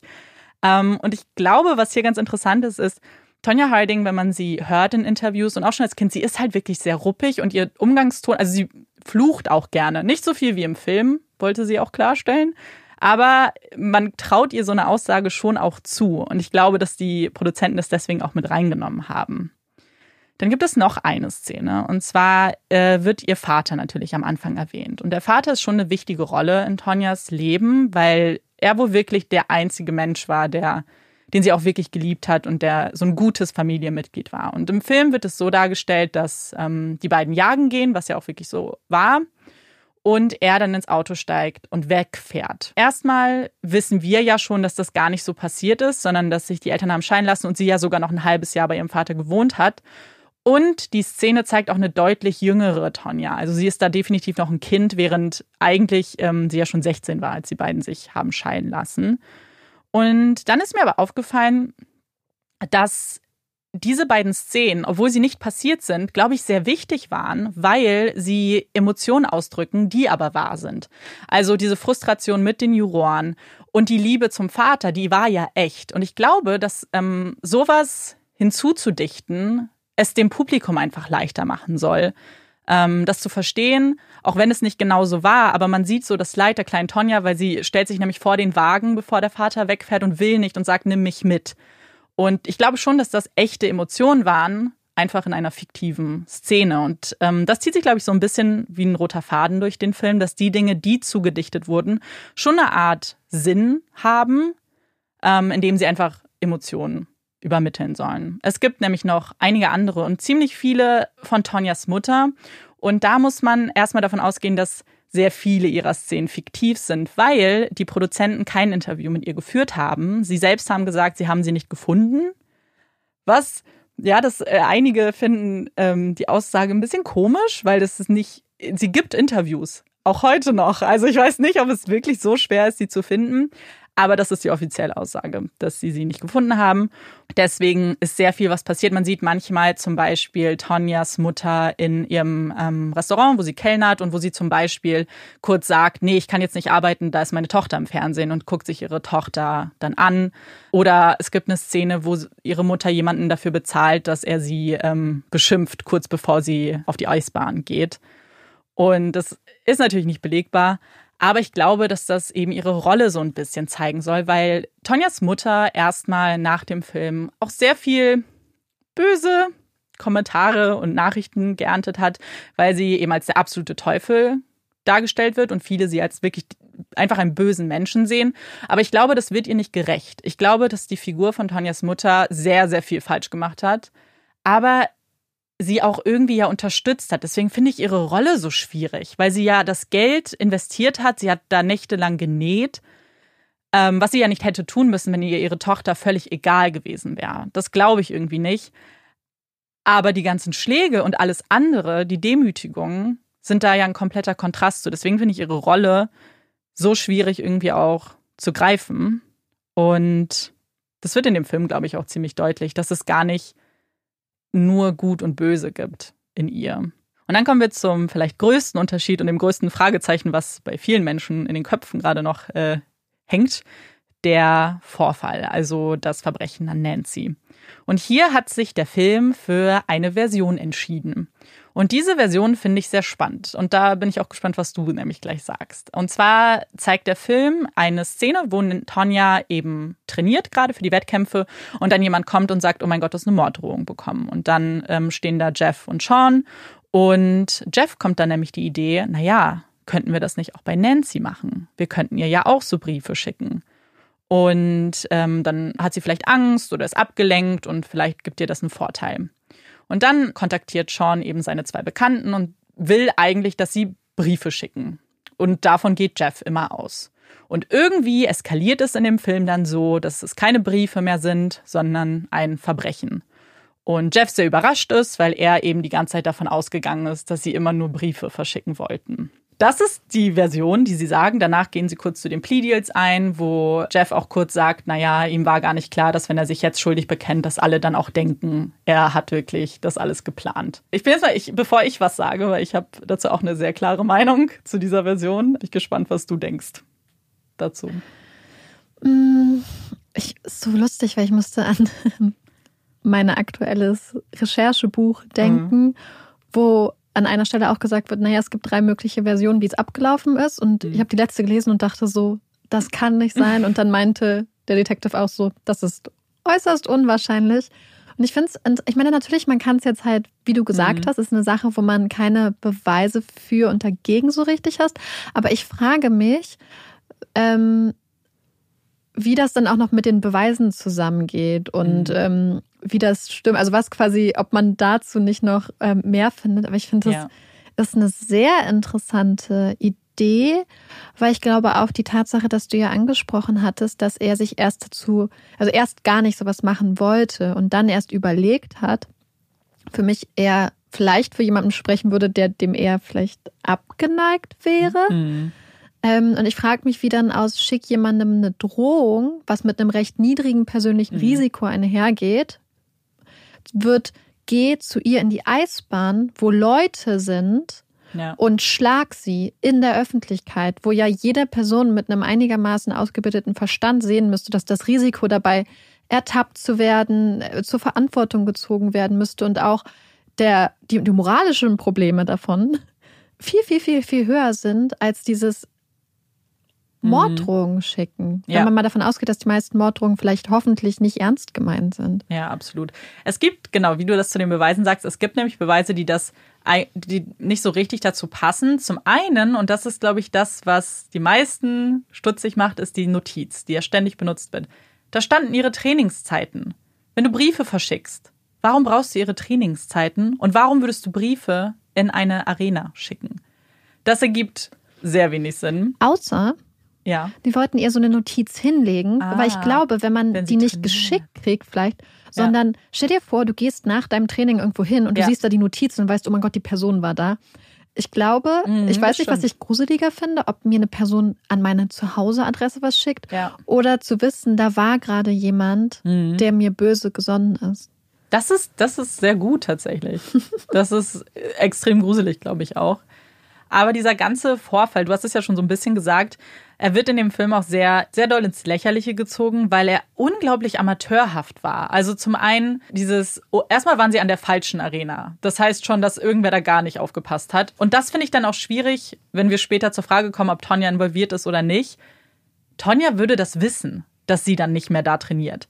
Aber gut, sie waren 4 Tage lang an der falschen Arena, haben alle 30 Minuten das Auto umgeparkt. Im Film sagten sie alle 15 Minuten, das haben sie so ein bisschen überspitzt, aber es waren in echt alle 30 Minuten, weil sie denken, es ist weniger auffällig, was ja am Ende Quatsch war, weil diese Aufnahmen der Kamera am Ende ein Beweismittel waren, weil du natürlich alles gesehen hast, das Kennzeichen und wer da gefahren ist und ein Auto, das einfach ständig umparkt, ist super auffällig.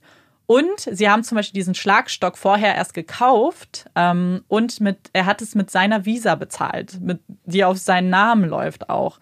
Also und diese Flucht, also er ist ja hin, hat gewartet, bis die Kameraleute nicht mehr filmen, ist dann durch den Vorhang, hat sie geschlagen, ist raus, hat keine Tür gefunden, hat eine Scheibe eingeschlagen und ist durch die Scheibe raus.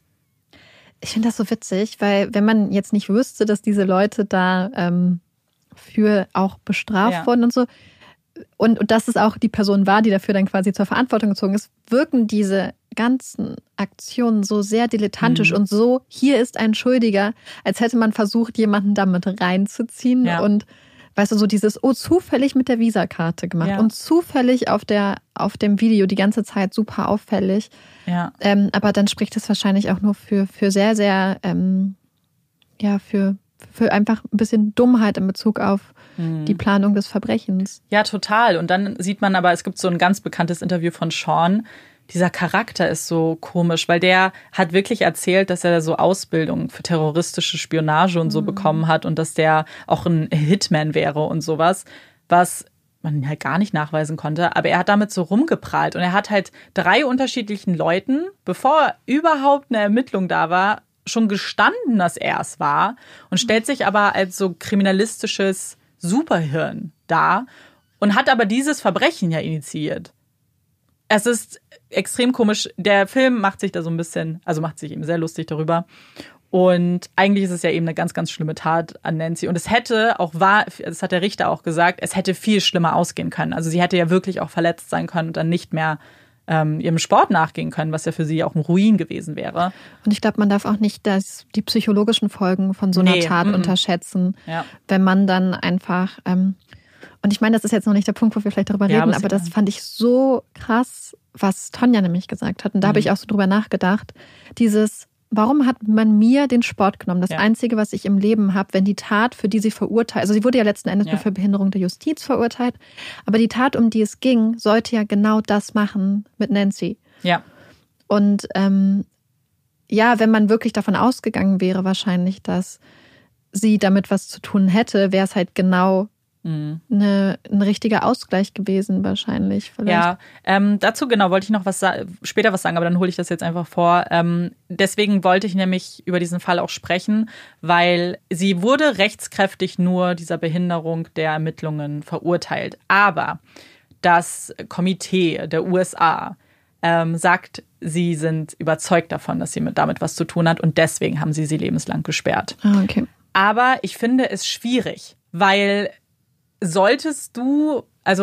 ich finde es schwierig, jemanden aufgrund von einem Verdacht, was es am Ende ja auch war, weil es keine Ermittlung gab, deine eigenen Schlüsse ziehen.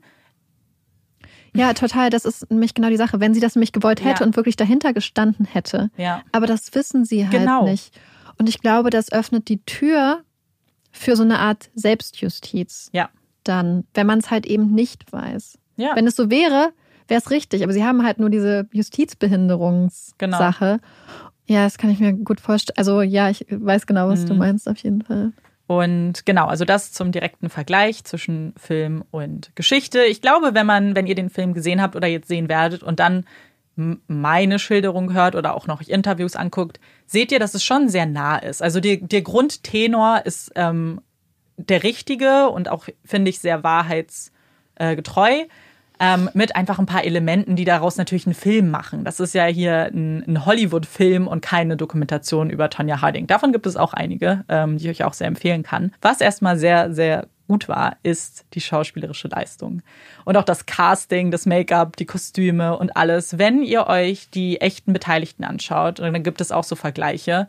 Es ist unglaublich, wie ähnlich die den Schauspielern sehen. Das Make-up und so macht es natürlich, macht da viel aus. Aber auch gerade Margot Robbie als Tonya ist so gut. Die Szene am Ende vor Gericht, wie sie das erzählt, ist so bewegend. Allison Janney spielt die Mutter von Tonya und hat dafür auch einen Golden Globe bekommen. Und ist extrem gut. Also die hasst man sehr im Film. Und alle anderen, ich weiß nicht, ich finde das immer sehr erstaunlich, wenn man das so eine Punktlandung da irgendwie macht mit dem Casting. Und vielleicht was Interessantes und was man wissen sollte, bevor man sich den Film anguckt, er wird offiziell betitelt als eine dunkle Komödie. Ich glaube, damit meinen sie einfach, dass sie ab und zu so sarkastische Kommentare mit reinwerfen, dass nicht alles so 100% ernst gemeint ist. Und es ist eben nicht so ein neutrales Filmerlebnis. Und ich finde schon, dass man das wissen sollte. Und auch was Interessantes, der Film hat eben sehr viele Sequenzen einfach ganz normal, in denen die Handlung passiert, aber auch immer wieder zwischendurch so Interview-Szenen, in denen zum Beispiel Tonya am Tisch sitzt und ein Interview gibt, genauso wie Jeff. Und es gibt ein Interview, das ist von Tonyas Mutter. Und da sitzt sie in einem dicken Fellmantel mit einem Vogel auf ihrer Schulter. Und sie gibt das ganze Interview mit diesem lebendigen Vogel. Und es gibt das Interview wirklich. Sie hat einmal ein Interview geführt in den 80ern, da hat so eine Filmstudentin Tonya verfolgt, noch bevor das alles mit Nancy passiert ist. Und Tonyas Mutter hat sich da wirklich hingesetzt mit einem Vogel auf ihrer Schulter und hat die Interviews gegeben, was ich der absolute Wahnsinn fand. Und auch eine Sache, weil ich ja jetzt sehr viel Gutes gesagt habe, es gibt 2 Kritikpunkte an dem Film, die man hauptsächlich liest. Die meisten Kritiken waren sehr positiv, aber er hat auch ein bisschen negative Kritiken bekommen. Und bei einer davon geht es um die Szenen der Gewalt. Nicht, dass sie zu gewaltvoll waren, sondern eigentlich das komplette Gegenteil. Denn ab und zu wird in diesem Film die 4. Wand durchbrochen. Also dann spricht der Charakter mit dir als Publikum, als Zuschauer. Und das passiert auch ab und zu in den Szenen, wo Tonya zum Beispiel geschlagen wird. Dass Tonya einen anguckt und irgendwas Sarkastisches sagt. Und man fast dazu geneigt ist zu lachen, weil es schon witzig ist, was sie sagt. Und viele kritisieren eben, dass sowas in einer so gewaltvollen Situation nichts zu suchen hat. Dass das nicht witzig ist, dass man darüber keine Witze machen sollte. Ich sehe das ein bisschen anders oder differenziert, weil sie macht sich nicht wirklich lustig über die Schläge, sondern sie sagt einfach etwas sehr Sarkastisches. Und wenn man Tonya sprechen hört, dann glaubt man auch, dass das wirklich ihre Gedanken gewesen sein könnten in dieser Situation. Und es passiert halt nicht jede Szene. Es gibt im Gegenzug dazu so viele Szenen, in denen sie zum Beispiel geschlagen wird, wo du mitfühlst und Mitleid hast und leidest mit ihr, oder Angst auch um sie hast, dass ich schon finde, dass es nicht überhand nimmt, dass man nicht ständig lacht in den Gewaltszenen. Aber ich wollte es trotzdem mal anführen, weil das definitiv eine Kritik ist, die öfter genannt wurde diesbezüglich. Und eine andere, und die finde ich auch sehr interessant, ist, dass das ein Film ist, der mal wieder den Täter als Opfer darstellt. Und dass man vergessen würde, dass ja Nancy das eigentliche Opfer ist und Tonya ja Mittäterin. Und das hatte ich persönlich überhaupt nicht. Also du kannst gerne auch was sagen. Ich finde das aus dem Punkt interessant, weil wir ja nicht wissen, ob sie Mittäterin ist. Und wenn sie nicht Mittäterin ist, ist sie genauso ein Opfer davon, weil sie dann aufgrund der Taten von anderen Menschen das verloren hat, was ihr alles bedeutet hatte. Inklusive der Tatsache, dass sie dadurch, ja, wie du gesagt hast, so zum Gespött der Öffentlichkeit wurde. Und außerdem hasse ich dieses super binäre Denken, gut, schlecht, Täter, Opfer, weil es halt einfach oft der Komplexität der Situation überhaupt nicht gerecht wird. Mhm. Und ich finde, es ist grundsätzlich unglaublich wichtig, dass Opfern der Raum gegeben wird, den sie brauchen auch. Aber ich glaube gerade wahrscheinlich hier, also die wenigsten Geschichten sind halt einfach wirklich schwarz und weiß. Mhm. Und deswegen finde ich solche Kritiken in meisten Fällen, in manchen Fällen ist es wirklich angebracht, muss man ja sagen, sehr schade einfach. Ja, genauso ging es mir nämlich auch. Ich musste direkt an Monster denken und Aileen Wuornos, weil da war ich ja wirklich auch hin und her gerissen, weil nicht in dem Film explizit Monster, aber in den ganzen, wenn man über Aileen Wuornos spricht, dann fallen ja zum Teil nicht mal die Namen der Opfer. Und das finde ich dann auch nicht richtig. Aber hier, das ist eine Serienmörderin. Hier geht es um Mord. Das hier ist ein Fall, wie du gerade gesagt hast, wo sie noch nicht mal dafür verurteilt wurde. Und dazu sagen, sie hat keine Berechtigung für Mitleid, ist falsch meiner Meinung nach. Weil sie sehr wohl Opfer dieser Umstände geworden ist. Und sie ist auch Opfer vor allem dieser ganzen Kultur geworden. Weil, das kommt ein bisschen kurz, aber wenn man sich nur reinliest in die Geschichte, dann sieht man, dass es eben ein ganz großes Problem ist, nicht nur was Tonya gemacht hat und dass es eine Rivalität gab, das ist gar nicht das Problem. Das Problem ist einfach, dass alles darauf hinauszielt, dass diese Frauen gegeneinander ankämpfen. Und wenn es 2 Frauen sind im US-Team, die das gleiche Alter haben, aber die eine wunderschön ist und die andere eher ruppig, natürlich schlachtest du das aus. Und es ist völlig egal, wer hier Täter, Opfer oder was auch immer, wie man es betiteln möchte, ist. Weil Nancy zum Beispiel, wenn man jetzt Interviews mit ihr guckt, die sieht sich auch nicht als Opfer dieser einen Tat, sondern sie sieht sich als Opfer dieser ganzen Industrie, Sie hat zum Beispiel nämlich selber auch ein Buch geschrieben, das heißt, warum verlierst du nicht einfach 5 Pfund? Das sind Sachen, die sie sich anhören musste als schlanke, sehr dünne Frau und sich immer noch anhören muss. Und alles, was eben dann passiert ist, dass Frauen denken oder dass Menschen denken, naja, dann müssen wir sie jetzt aus dem Rennen kicken, passieren ja, weil dieser Druck so groß ist. Und ich frage mich halt auch, wenn man dann halt sagt, naja, aber es ist doch ganz klar auch, wer Opfer und Täter ist, ob das nicht auch Opfern in dem Sinne dann auch immer nicht gerecht wird, dass sie sich vielleicht auch nicht durch diese eine Tat definieren lassen wollen, weil Nancy Kerrigan hätte ja auch was ganz anderes als Titel nehmen können, aber offensichtlich sieht sie sich ja nicht nur als einmaliges Opfer einer Tat, sondern einfach als Eiskunstläuferin, als Meisterin ihres Faches, als ein sehr komplexes Wesen. Und deswegen, wenn sie das Kritik vorgebracht hätte. Ich glaube, dann hätte man sagen können, okay, das ist eine legitime Kritik, weil sie persönlich davon betroffen war.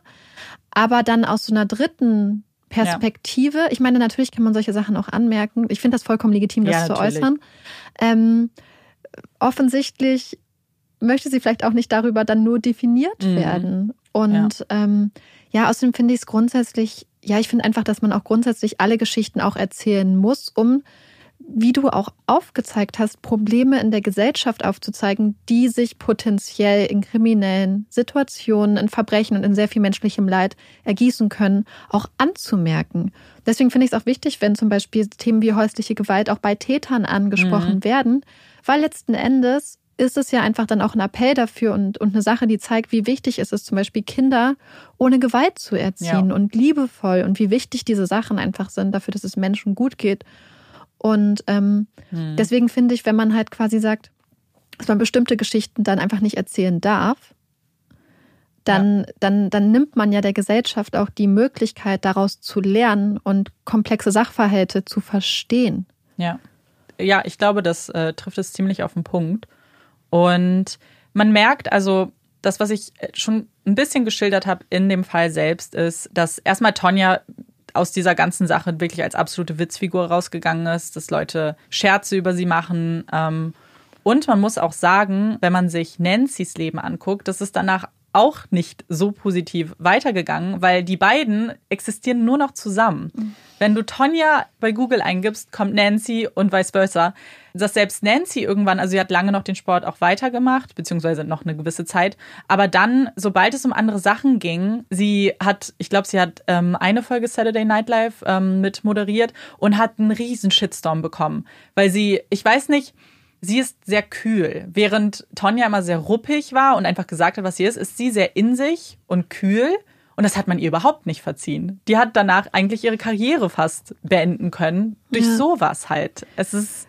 Aber ich glaube, das spricht genau dieses Frauenbild an, was du angesprochen hast. Nämlich, dass von Frauen oft ein bestimmtes Verhalten erwartet wurde, auch insbesondere, wenn man sich jetzt anguckt, dass es in den 90ern stattgefunden hat, aber auch von Opfern. Und dass man ihr dann wahrscheinlich nicht zugetraut hat, dass sie als Opfer oder als Überlebende von offensichtlich der Tat dann noch eine starke Person ist, die sich nicht darüber definieren lassen möchte und die auch lustig sein kann vielleicht oder auch kühl sein kann und die nicht everybody's darling sein muss.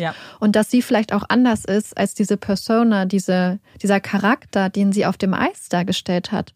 Und ich glaube, dass dann vielleicht ganz viele Leute ihr übel genommen haben, dass sie, wenn sie die Eisprinzessin war, dass sie dann sich vielleicht von ihr verraten gefühlt haben, dass sie dann bei Saturday Night Live zum Beispiel nicht mehr so war. Und das, was du halt auch angesprochen hast, hatten wir auch schon in so vielen Fällen, die wir hatten. Und ich musste da, wo du daran angesprochen hast, dass Barack Obama sie als to Tonya Harding somebody das angesprochen hat, jemanden quasi aus dem Weg zu räumen.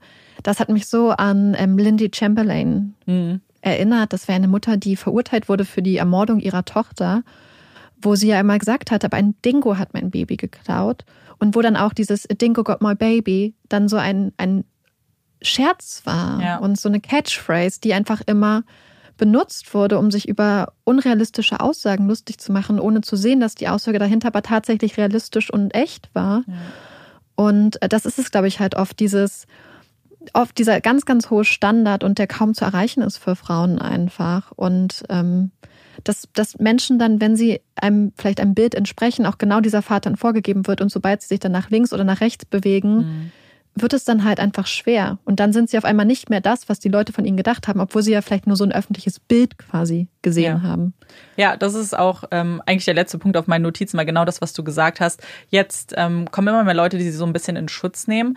Gerade wenn man über Feminismus liest, wird ganz oft Tonya und auch Nancy wird dieses Beispiel genannt, weil man einfach zurückschaut auf Frauen, mit denen sehr hart ins Gericht gegangen wird. Und das einfach, weil sie Frauen waren. Weil es gibt keine wirklichen anderen Gründe, warum Tonya, bevor diese Tat passiert ist, aber bevor ihr so viele Steine in den Weg gelegt wurden. Und es ist genau das, was du sagst. Wenn Frauen diesen Standard, in den sie eben gerückt werden, nicht erreichen können, dass Leute einfach sehr hart mit ihnen ins Gericht gehen. Und jetzt ist es ja so ein bisschen was vielleicht nochmal hinterfragt wird oder beginnt, weil nicht bei allen unbedingt. Aber das ist noch so ein Trend, den man auf jeden Fall zumindest bei Tonya jetzt beobachtet. Ich meine, man beobachtet das ja auch heutzutage noch in der Gesellschaft aktuell ganz akut, wenn man sich zum Beispiel die deutsche Rap-Szene anguckt, wo es ja auch einen ganz starken Doppelstandard gibt. Und wie hart mit Frauen ins Gericht gegangen wird für Sachen, für die ihren männlichen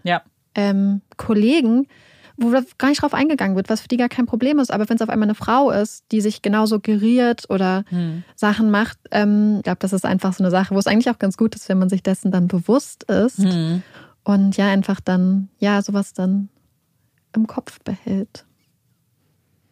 Weil ich glaube, meine Theorie ist, dass man auch an sich selbst dann auch ganz stark arbeiten kann, wenn man dann so zum Beispiel Situationen sieht und dann vielleicht sich sein moralisches Empfinden erstmal in eine Richtung geht und dann erstmal zu sagen, hey, halt, stopp, warum denke ich das? Kann ich das vielleicht noch hinterfragen? Und ich weiß nicht, ich versuchte auch an mir immer zu arbeiten. Aber das ein bisschen, aber das ist ja auch klar, dass man daran arbeiten muss und dass es ein Prozess ist, weil das ja auch nichts ist, was man sich jetzt einfach ausgedacht hat, sondern damit wurden wir erzogen, nicht mal von unseren Eltern, aber von Medien oder was auch immer du konsumiert hast. Es müssen ja nicht mal die Eltern gewesen sein, die dir diesen Samen gepflanzt haben. Das ist einfach, womit man aufwächst in der Gesellschaft. Und das wieder umzukehren, ist halt ein Prozess.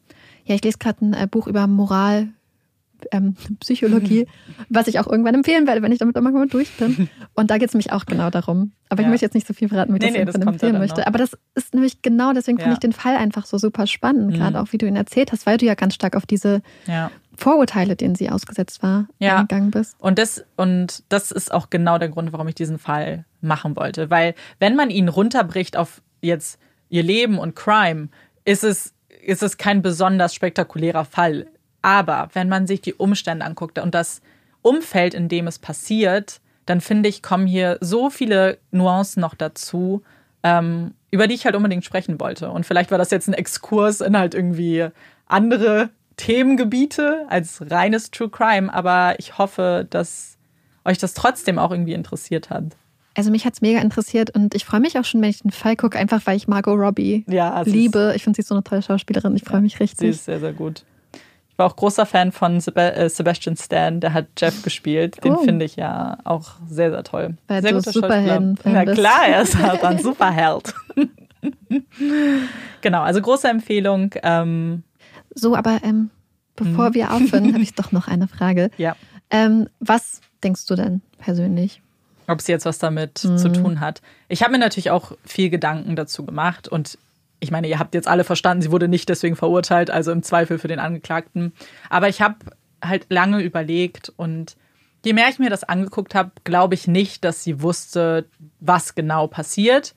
Ich glaube schon, dass sie vielleicht geahnt hat, dass sie was machen oder dass es so eine Art Situation wie mit dem Brief in dem Film gab, dass er vielleicht was gesagt hat in die Richtung, wir überlegen uns was, sehr, sehr offen. Ich glaube nicht, dass er ihr gesagt hat, wir schicken da jemanden mit einem Schlagstock hin, um sie zu verletzen, weil ich schon das Gefühl habe.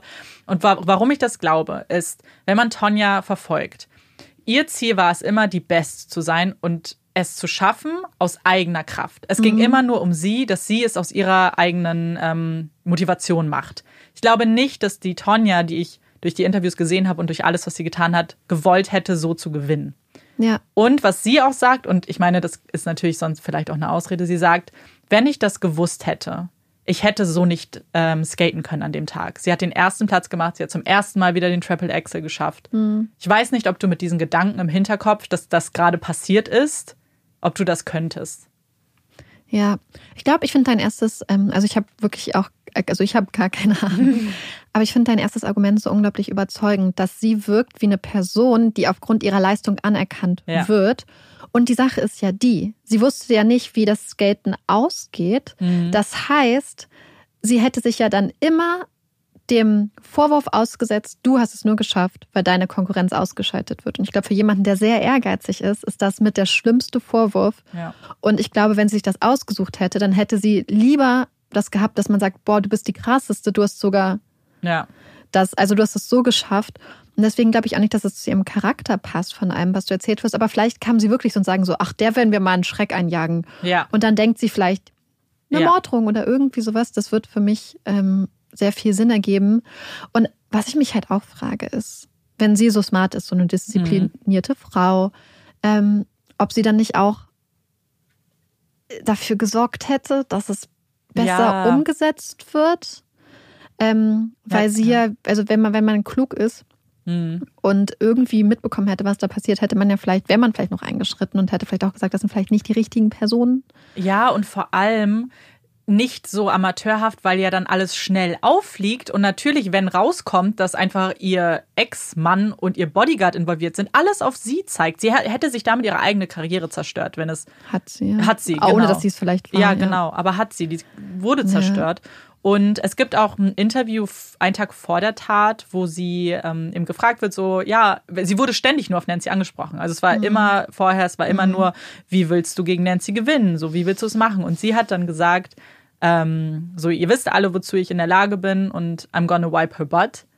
Und das im Nachhinein, so retrospektiv wirkt das natürlich blöd, wenn du weißt, was am nächsten Tag passiert. Aber ich glaube nicht, dass sie es auch unbedingt gesagt hätte, wenn sie gewusst hätte, was da passiert. Ich finde aber auch, I'm gonna wipe her butt hört sich eher so an, so nach dem Motto, ich werde so übers Eis fegen, dass sie gar keine Chance mehr hat. Also für mich so war es auch 100 Pro gemeint. Das so an, als ob sie sagt, ey, ich werd mit ihr den Boden wischen, weil ich einfach so gut bin. Ja, und deswegen glaube ich auch einfach, dass es hätte nicht zu ihr gepasst, dass sie dann auf einmal den leichten Weg gehen möchte, wenn alles, was sie je erreicht hat, nie der leichte Weg war. Ja, und vor allem, weil der leichte Weg halt vielleicht ihren Erfolg gemindert hätte, in dem Sinne, dass sie sich nicht richtig wie die Sängerin gefühlt hätte einfach. Ja, das ist, ich glaube, das finde ich sehr, sehr überzeugend dann, dieses Argument, dass es einfach gar nicht zu ihrem Charakter gepasst hätte. Umso schlimmer, dass ihr dann dadurch ihre Karriere genommen wurde und dass ihr Name dann halt einfach zu so einem Scherz dann der Nation wurde. Ja, wir sind auf jeden Fall gespannt, was ihr dazu sagt. Gerne auch, ob ihr den Film schon gesehen habt und ob es auch, wie eure Meinung dazu ist. Das ist, glaube ich, sehr, sehr interessant. Und eine Sache vielleicht noch, weil das hattest du mir gerade gesagt, als wir das Mikro ausgeschaltet haben, die Mutter, weil du hattest da, glaube ich, noch eine ganz spannende Sache, weil ich kann sie nämlich für mich so gar nicht richtig greifen. Ich finde ihre Rolle in dem Ganzen sehr schwierig. Übrigens, was ich jetzt noch nicht bewusst erwähnt habe, aber Tonya Harding hat sich von ihrer Mutter distanziert, sehr früh schon, und die haben auch bis heute keinen Kontakt und sie will auch keinen Kontakt mit ihrer Mutter. Ja, ich habe einfach nur gesagt, weil Amanda hatte ja gesagt, und ich verstehe das, weil offensichtlich, habe ich ja vorhin auch gesagt, dieses Schwarz-Weiß-Denken bringt einen nicht weit. Amanda meint ja auch, dass du die Mutter sehr schwer zu greifen findest und sehr schwer einzuschätzen. Ich habe natürlich nur das, was du erzählt hast. Aber ich kann mir schon vorstellen, Situationen, in denen Eltern ihre Kinder wirklich nur als Mittel zum Zweck, zum eigenen Vorankommen benutzen, ohne wirklich das Wohl der Kinder im Kopf zu haben. Ich meine, natürlich, vielleicht hat sie gedacht, Tonya hat so mehr Chancen, wenn sie eine berühmte Eiskunstläuferin ist. Sicher, was ja auch faktisch so stimmt. Aber von allem, was du erzählt hast, wirkt es für mich eher so, als ob sie Tonya halt benutzen wollte. Und das ist, ob es ihr nicht wirklich um das Wohl ihrer Tochter geht. Andererseits gibt es natürlich auch ganze Generationen von Menschen, die wirklich sehr mit sehr viel Strenge erzogen wurden und dann auch denken, dass ja einfach eine entsprechend strenge Erziehung vielleicht das Beste für ihre Kinder ist. Aber gleichzeitig hast du ja gesagt, dass da gar keine Liebe war. Aber man weiß auch nicht, wie die Mutter erzogen wurde. Ja, es ist super schwer, aber ich kann mir schon vorstellen, dass es einfach auch Eltern gibt, die ihre Kinder dann einfach zu sowas zwingen, ohne irgendwie daran zu denken, ob das wirklich gut für ihr Kind ist. Ja, das kann schon auch sein. Und ehrlich gesagt, so Olaf, und es ist vielleicht auch gar nicht so abwegig. Es würde auch mehr erklären, finde ich, weil man dann nicht dieses Schwarz-Weiß hat, warum gibt sie so viel Geld dafür aus, aber im nächsten Moment verprügelt sie. Also so, Das finde ich sehr schwer zu vereinen, aber vielleicht war eben die Intention nie das. Weil ich denke halt, wenn du bereit bist, so viel Geld auszugeben, damit es deiner Tochter gut geht, aber ihr dann nicht zu erlauben, auf Toilette zu gehen, dann gibst du das Geld nicht aus, damit es deiner Tochter gut geht, weil dann würde dir das körperliche Wohl am Herzen liegen und dann würdest du auch empathisch verstehen können, dass wenn dein kleines Kind auf Toilette muss, sie nicht gut trainieren kann. Ja. Ich meine, jeder kann sich das überlegen. Also wenn man auf Toilette muss, wirklich dringend, dann kann man über gar nichts anderes nachdenken. Und wenn sie sich eine Sekunde in ihre Tochter reinversetzt hätte, wüsste sie ja, dass das ihre Möglichkeit zu trainieren drastisch einschränkt. Absolut. Abgesehen von dieser ganz schlimmen Bloßstellung, die sie dann da erleiden musste als kleines Kind, wenn man halt einfach dazu gezwungen wird. Ich meine, jedes Kind macht sich vielleicht mal in die Hose, aber das ist bei deiner Mutter, dass du dir lieber in die Hose machst, als zu deiner Mutter zu sagen, ich muss jetzt wirklich richtig dringend. Und das hat mir so das Herz gebrochen, als du das erzählt hast. Ja, die Szene wird auch im Film gezeigt. Und das zu sehen mit einem kleinen Mädchen, was auch sehr gut gecastet wurde, ist ganz schlimm. Also es bricht einem richtig das Herz. Und auch die Tatsache, dass du halt erzählt hast, dass die Mutter sagte, hier, geh weg, ich habe keinen Bock auf meine Tochter. Oh Gott. Weil das ist die Sache, so am Anfang habe ich ja kurz beim Vergleich erzählt, dass man sich natürlich entscheiden muss, ob man ihr glaubt oder nicht. Für mich war die Entscheidung dann relativ einfach. Auch eine Sache, die mich am Ende sehr überzeugt hat, einfach das alles als gegeben anzunehmen ist, es gibt eben sehr viele Interviews von ihr von damals auch, von den 80ern und so diese Dokumentation. Und wenn du sie siehst, dass sie gebrochen ist. Du kannst in ihren Augen, sie lacht nie, sie lacht einfach nicht. Und wenn ein Kind nicht lacht, dann weißt du, dass in diesem Leben einfach schon was schiefgegangen sein muss. Ja, vor allem, wenn es eigentlich über das redet vielleicht, was so viel Freude bringen sollte und so viel Spaß. Ja, auf jeden Fall. Oh. Das ist jetzt ein trauriges Ende. Oh nein, aber damit es nicht so traurig bleibt, kommt jetzt unsere Puppy Break! Yay! So, und heute bin ich mit der Puppy Break dran. Und für diese Puppy Break müssen wir uns bedanken bei einer wunderschönen Wischler-Dame namens Wanda. Die hat uns nämlich auf diesen Puppy Fact aufmerksam gemacht und uns eine kleine Nachricht bei Instagram geschrieben. Und zwar geht es heute um Pharaonenhunde. Pharaonenhunde sind eine jahrtausendealte maltesische Windhunde-Rasse, die ursprünglich zur Kaninchenjagd gezüchtet wurden. Ganz, ganz tolle Familienhunde scheinbar. Und sie haben eine sehr, sehr niedliche Angewohnheit. Denn wenn Pharaonenhunde sich ganz besonders dolle freuen und ganz besonders aufgeregt sind, insbesondere wenn sie mit ihrem Lieblingsmenschen Zeit verbringen können oder spazieren gehen können und spielen, dann können diese Hunde erröten. Und dann sieht man, dass die Ohren so ein bisschen anfangen zu leuchten, die Nase fängt ein bisschen an zu leuchten. Und wir mussten natürlich zum einen gleich an Rudolf denken und fanden das sehr niedlich. Und Pharaonenhunde haben noch eine andere süße Angewohnheit. Denn wie viele Windhunde haben sie das sogenannte Pharaonenhunde-Lächeln. Und wenn sie sich ganz doll freuen, dann lächeln sie manchmal und ziehen so ein bisschen die Lippen quasi zurück. Und dann sieht man so dieses ganz, ganz niedliche, sehr zahnige Lächeln. Das sieht sehr niedlich aus. Das könnt ihr googeln.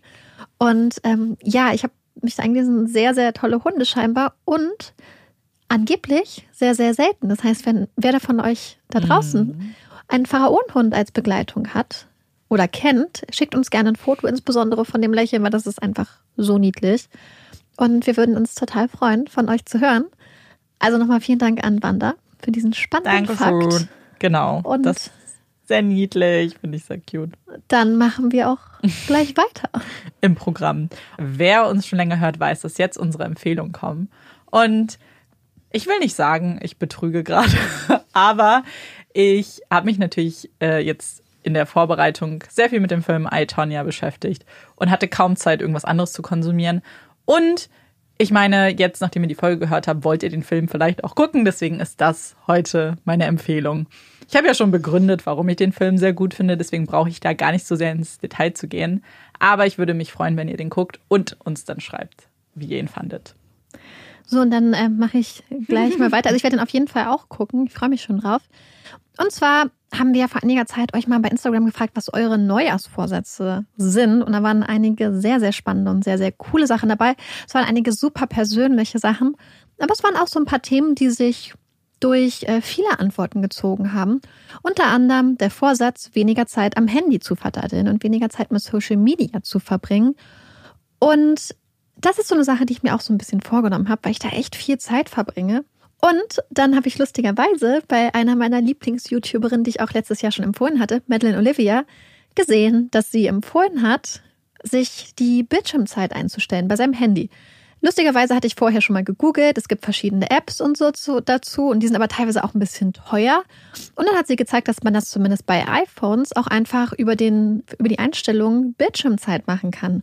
Und da kann man sich dann zum Beispiel einstellen, dass man nur eine bestimmte Anzahl an Zeit pro Tag mit Social Media verbringt oder dass man zum Beispiel quasi in den Flugmodus geht und bestimmte Apps gesperrt sind, zum Beispiel nach 9 Uhr am Abend oder vor 9 Uhr am Morgen. Und mich hat das total überrascht, dass das einfach so im Handy geht. Ich meine, vielleicht hätte ich es ein bisschen überlegen auch rausfinden sollen. Aber falls es irgendwie selbst nur 2, 3 Leute da draußen gibt, für die das neu ist, ich empfehle euch, da reinzugehen. Ich denke, bei bestimmten anderen Betriebssystemen gibt es das bestimmt auch. Also recherchiert einfach mal, wie das geht.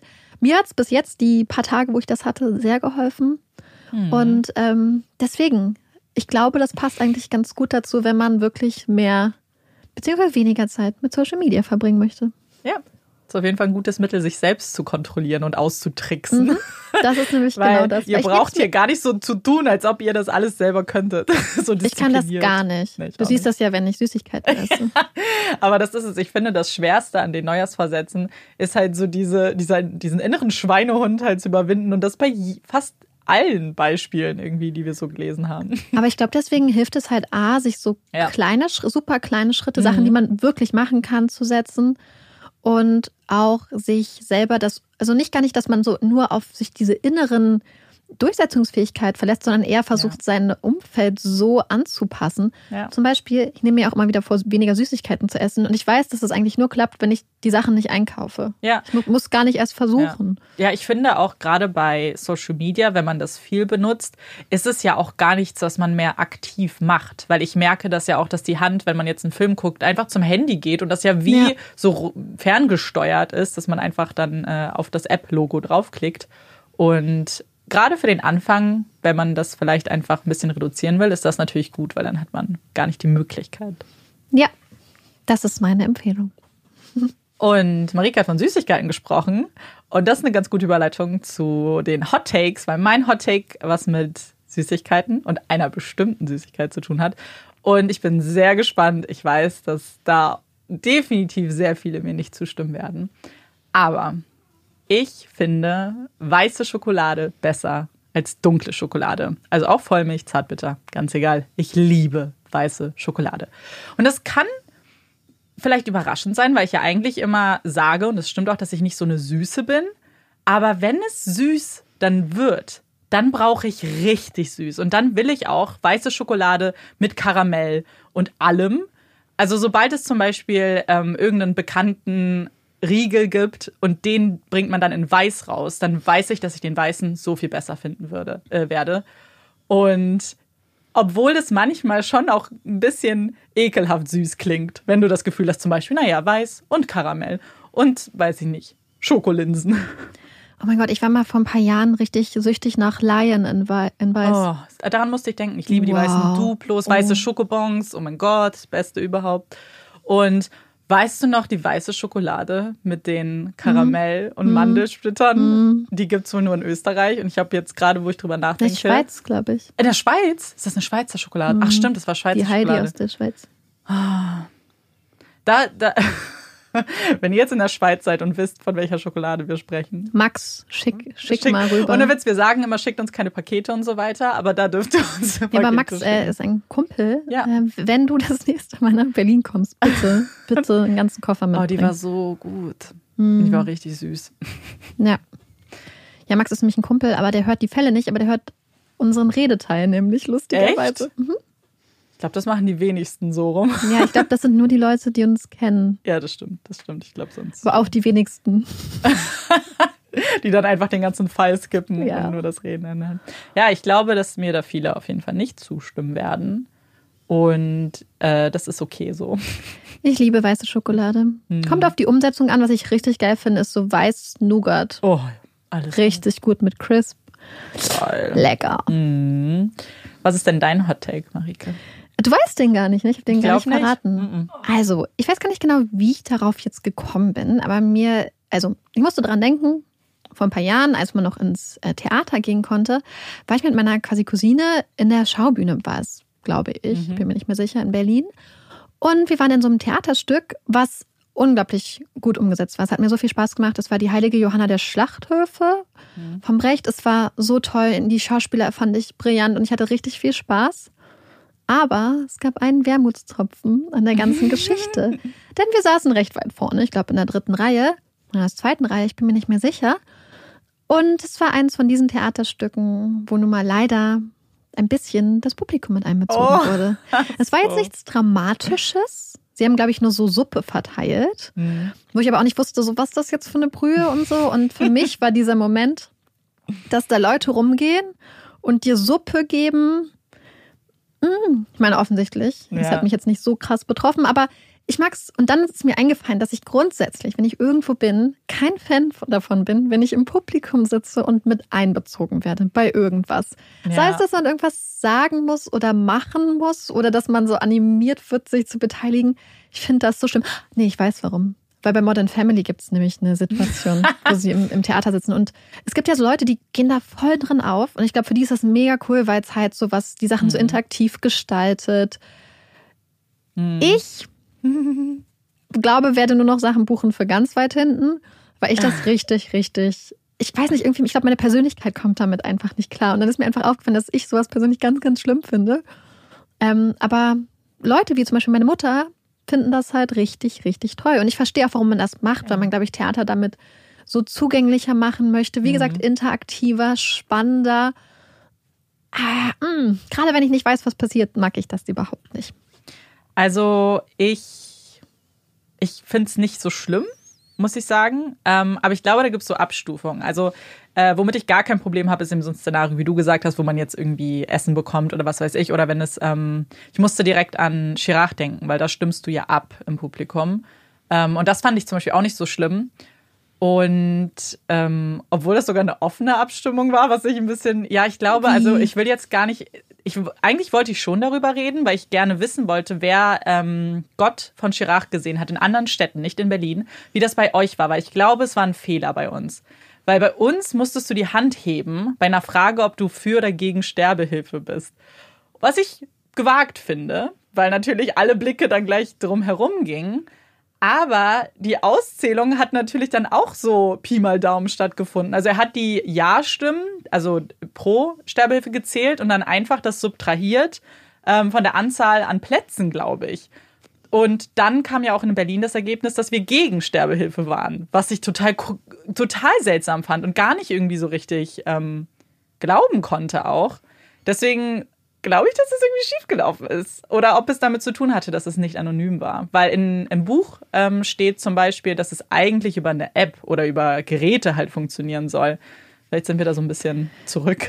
Also ich glaube, dass man nicht unterschätzen darf, dass gerade in solchen Abstimmungssituationen, aber auch zum Beispiel in Umfragen oder so, Menschen sich ganz stark davon leiten lassen, was sie denken, was sozial die erwartete Antwort ist.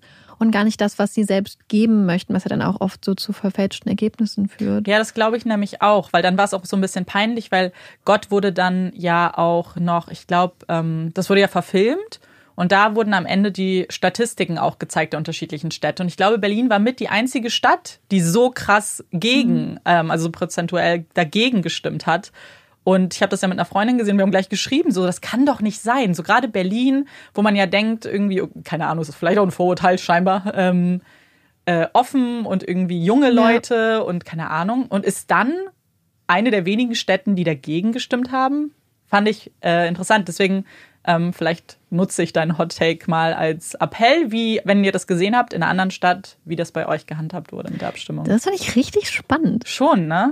Weil ich bin mir ganz sicher, dass das damit zu tun hatte, dass du einfach aktiv deine Hand heben musstest. Ja. So, und alle gucken dich so an.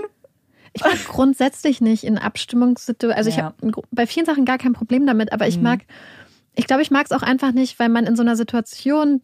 Du weißt auch gar nicht, je nachdem, wie ich jetzt abstimme, was ist, wenn darauf aufbauend noch was passiert. Ja, das stimmt. Und ich glaube, solche Situationen sind einfach manchmal oft Situationen, wo man, was ja auch gar nicht schlimm ist, in Situationen gebracht wird, wo man es nicht kontrollieren kann. Ja, total. Und ja, aber ich finde, in so einer Masse ist es dann auch noch okay. Also da habe ich jetzt auch kein Problem. Was ich dann auch, glaube ich, unangenehm finde, ist, wenn wirklich einer ausgepickt wird und vor allem so, man kann sich ja melden und nach Freiwilligen fragen, das ist ja auch nochmal was anderes. Aber wenn dann einfach gesagt wird, du, steh jetzt auf und sag das und das, ich glaube, dann wäre ich auch so eine, gibt's Deer in the Headlight auf Deutsch? Das Reh im Scheinwerferlicht. Ja, genau, so eine Situation und dann stehst du da. Und alle Theaterleute müssen uns jetzt mal verraten, ob sowas wirklich spontan gemacht wird oder ob man die Leute vorher warnt. Da kann ich euch eine lustige Anekdote erzählen. Ist ein paar Jahre her, aber eine Freundin von mir arbeitet in der Veranstaltungsbranche und sie hat sehr oft Freikarten gehabt. Und dann, ich bin ja jemand, der einfach zu allen Veranstaltungen geht. Ich nehme alles mit, weil ich denke, vielleicht erweitert das meinen Horizont und so, dann habe ich es mal gesehen. Und wir sind zu einem Zauberer gegangen. Wow. Leute, das war eine Achterbahnfahrt. Das war richtig schlimm, weil es war so wirklich so ein Zauberer mit, ich zauber dir ein Kaninchen, also nicht ein Kaninchen, aber so ganz die alten, ich bin in einer Box und auf einmal bin ich nicht mehr in einer Box. Also nicht was Cooles mit so Illusionen oder Phil Dunphy-mäßig. Ja, also es war sehr interessant. Und da war es so witzig, weil es so offensichtlich war, dass das keine Freiwilligen waren, weil er hat die Frage auf Deutsch gestellt. Dann hat er jemanden rausgepickt. Erstmal sind dann zwei Leute aufgestanden, weil sie sich beide angesprochen haben, weil er in die Richtung gezeigt hat und zwei Leute dachten, sie sind's jetzt. Und dann war er aber so, nee, du musst dich jetzt wieder hinsetzen. Es muss der sein, was schon auffällig war. Und dann hat der Kandidat, der Freiwillige, nur Englisch gesprochen. Der konnte nämlich gar kein Deutsch. Und dann dachten wir uns auch so, wie hast du denn verstanden, was du jetzt machen sollst, ehrlich gesagt? Und so, es war sehr shady. Und da war, also bei dem war es total klar, dass es nicht so ist. Mich würde das ja auch entspannen, wenn man wüsste, dass sowas eigentlich nie passieren kann. Ja, also ich glaube, bei Zaubern bin ich mir ganz sicher, dass das ganz normal ist, weil ich meine, da steht und fällt es ja richtig doll mit den Freiwilligen. Bei einem Theaterstück weiß ich gar nicht. Da könnte es ja anders sein. Bin gespannt, was ihr sagt. Ja, genau, berichtet das mal und schreibt uns, ob ihr genauso wie meine Mutter in so einer Situation voll aufgeht oder nicht. Und sagt mal, ob ihr einfach Suppe essen würdet, die euch da so gegeben wird, weil oh mein Gott, so sozialkritisches Experiment. Ja, passt ja zum... Ja, das riecht gut. So. Und jetzt ist es auch schon Sonntagabend, sehr, sehr spät. Wir hoffen, dass gleich mal unser Essen geliefert wird. Ja, und Amanda muss sich gleich ans Schneiden machen. Olaf liegt schon ganz, ganz müde in der Ecke und schläft. Ja, der wird aber gleich aufstehen, weil ich ganz sicher bin, wenn er die magischen Worte gleich hört, dass er dann bei uns sitzt. Ja, das stimmt. Wir haben das, glaube ich, schon mal erzählt, dass sobald wir unsere, also sobald Amanda quasi das Outro macht. Und dein Tschüss kommt. Ja. Und mein Tschüss kommt und wir die Kopfhörer abnehmen, springt Olaf sofort auf. Also er weiß das. Aber er weiß auch, dass sobald wir die Kopfhörer aufsetzen mittlerweile, dass er halt, dann geht er halt weg und legt sich hin. Ja, er hat sich sehr daran gewöhnt. Ja. Und wir hoffen, euch hat diese Folge gefallen. Wir sind sehr gespannt auf eure Meinung zum Fall, zu den Hot Takes. Schreibt uns gerne. Und ja, wir hoffen, ihr hört uns auch beim nächsten Mal zu. Ich bin Amanda. Ich bin Marike. Und das ist Puppies in Crime. Tschüss.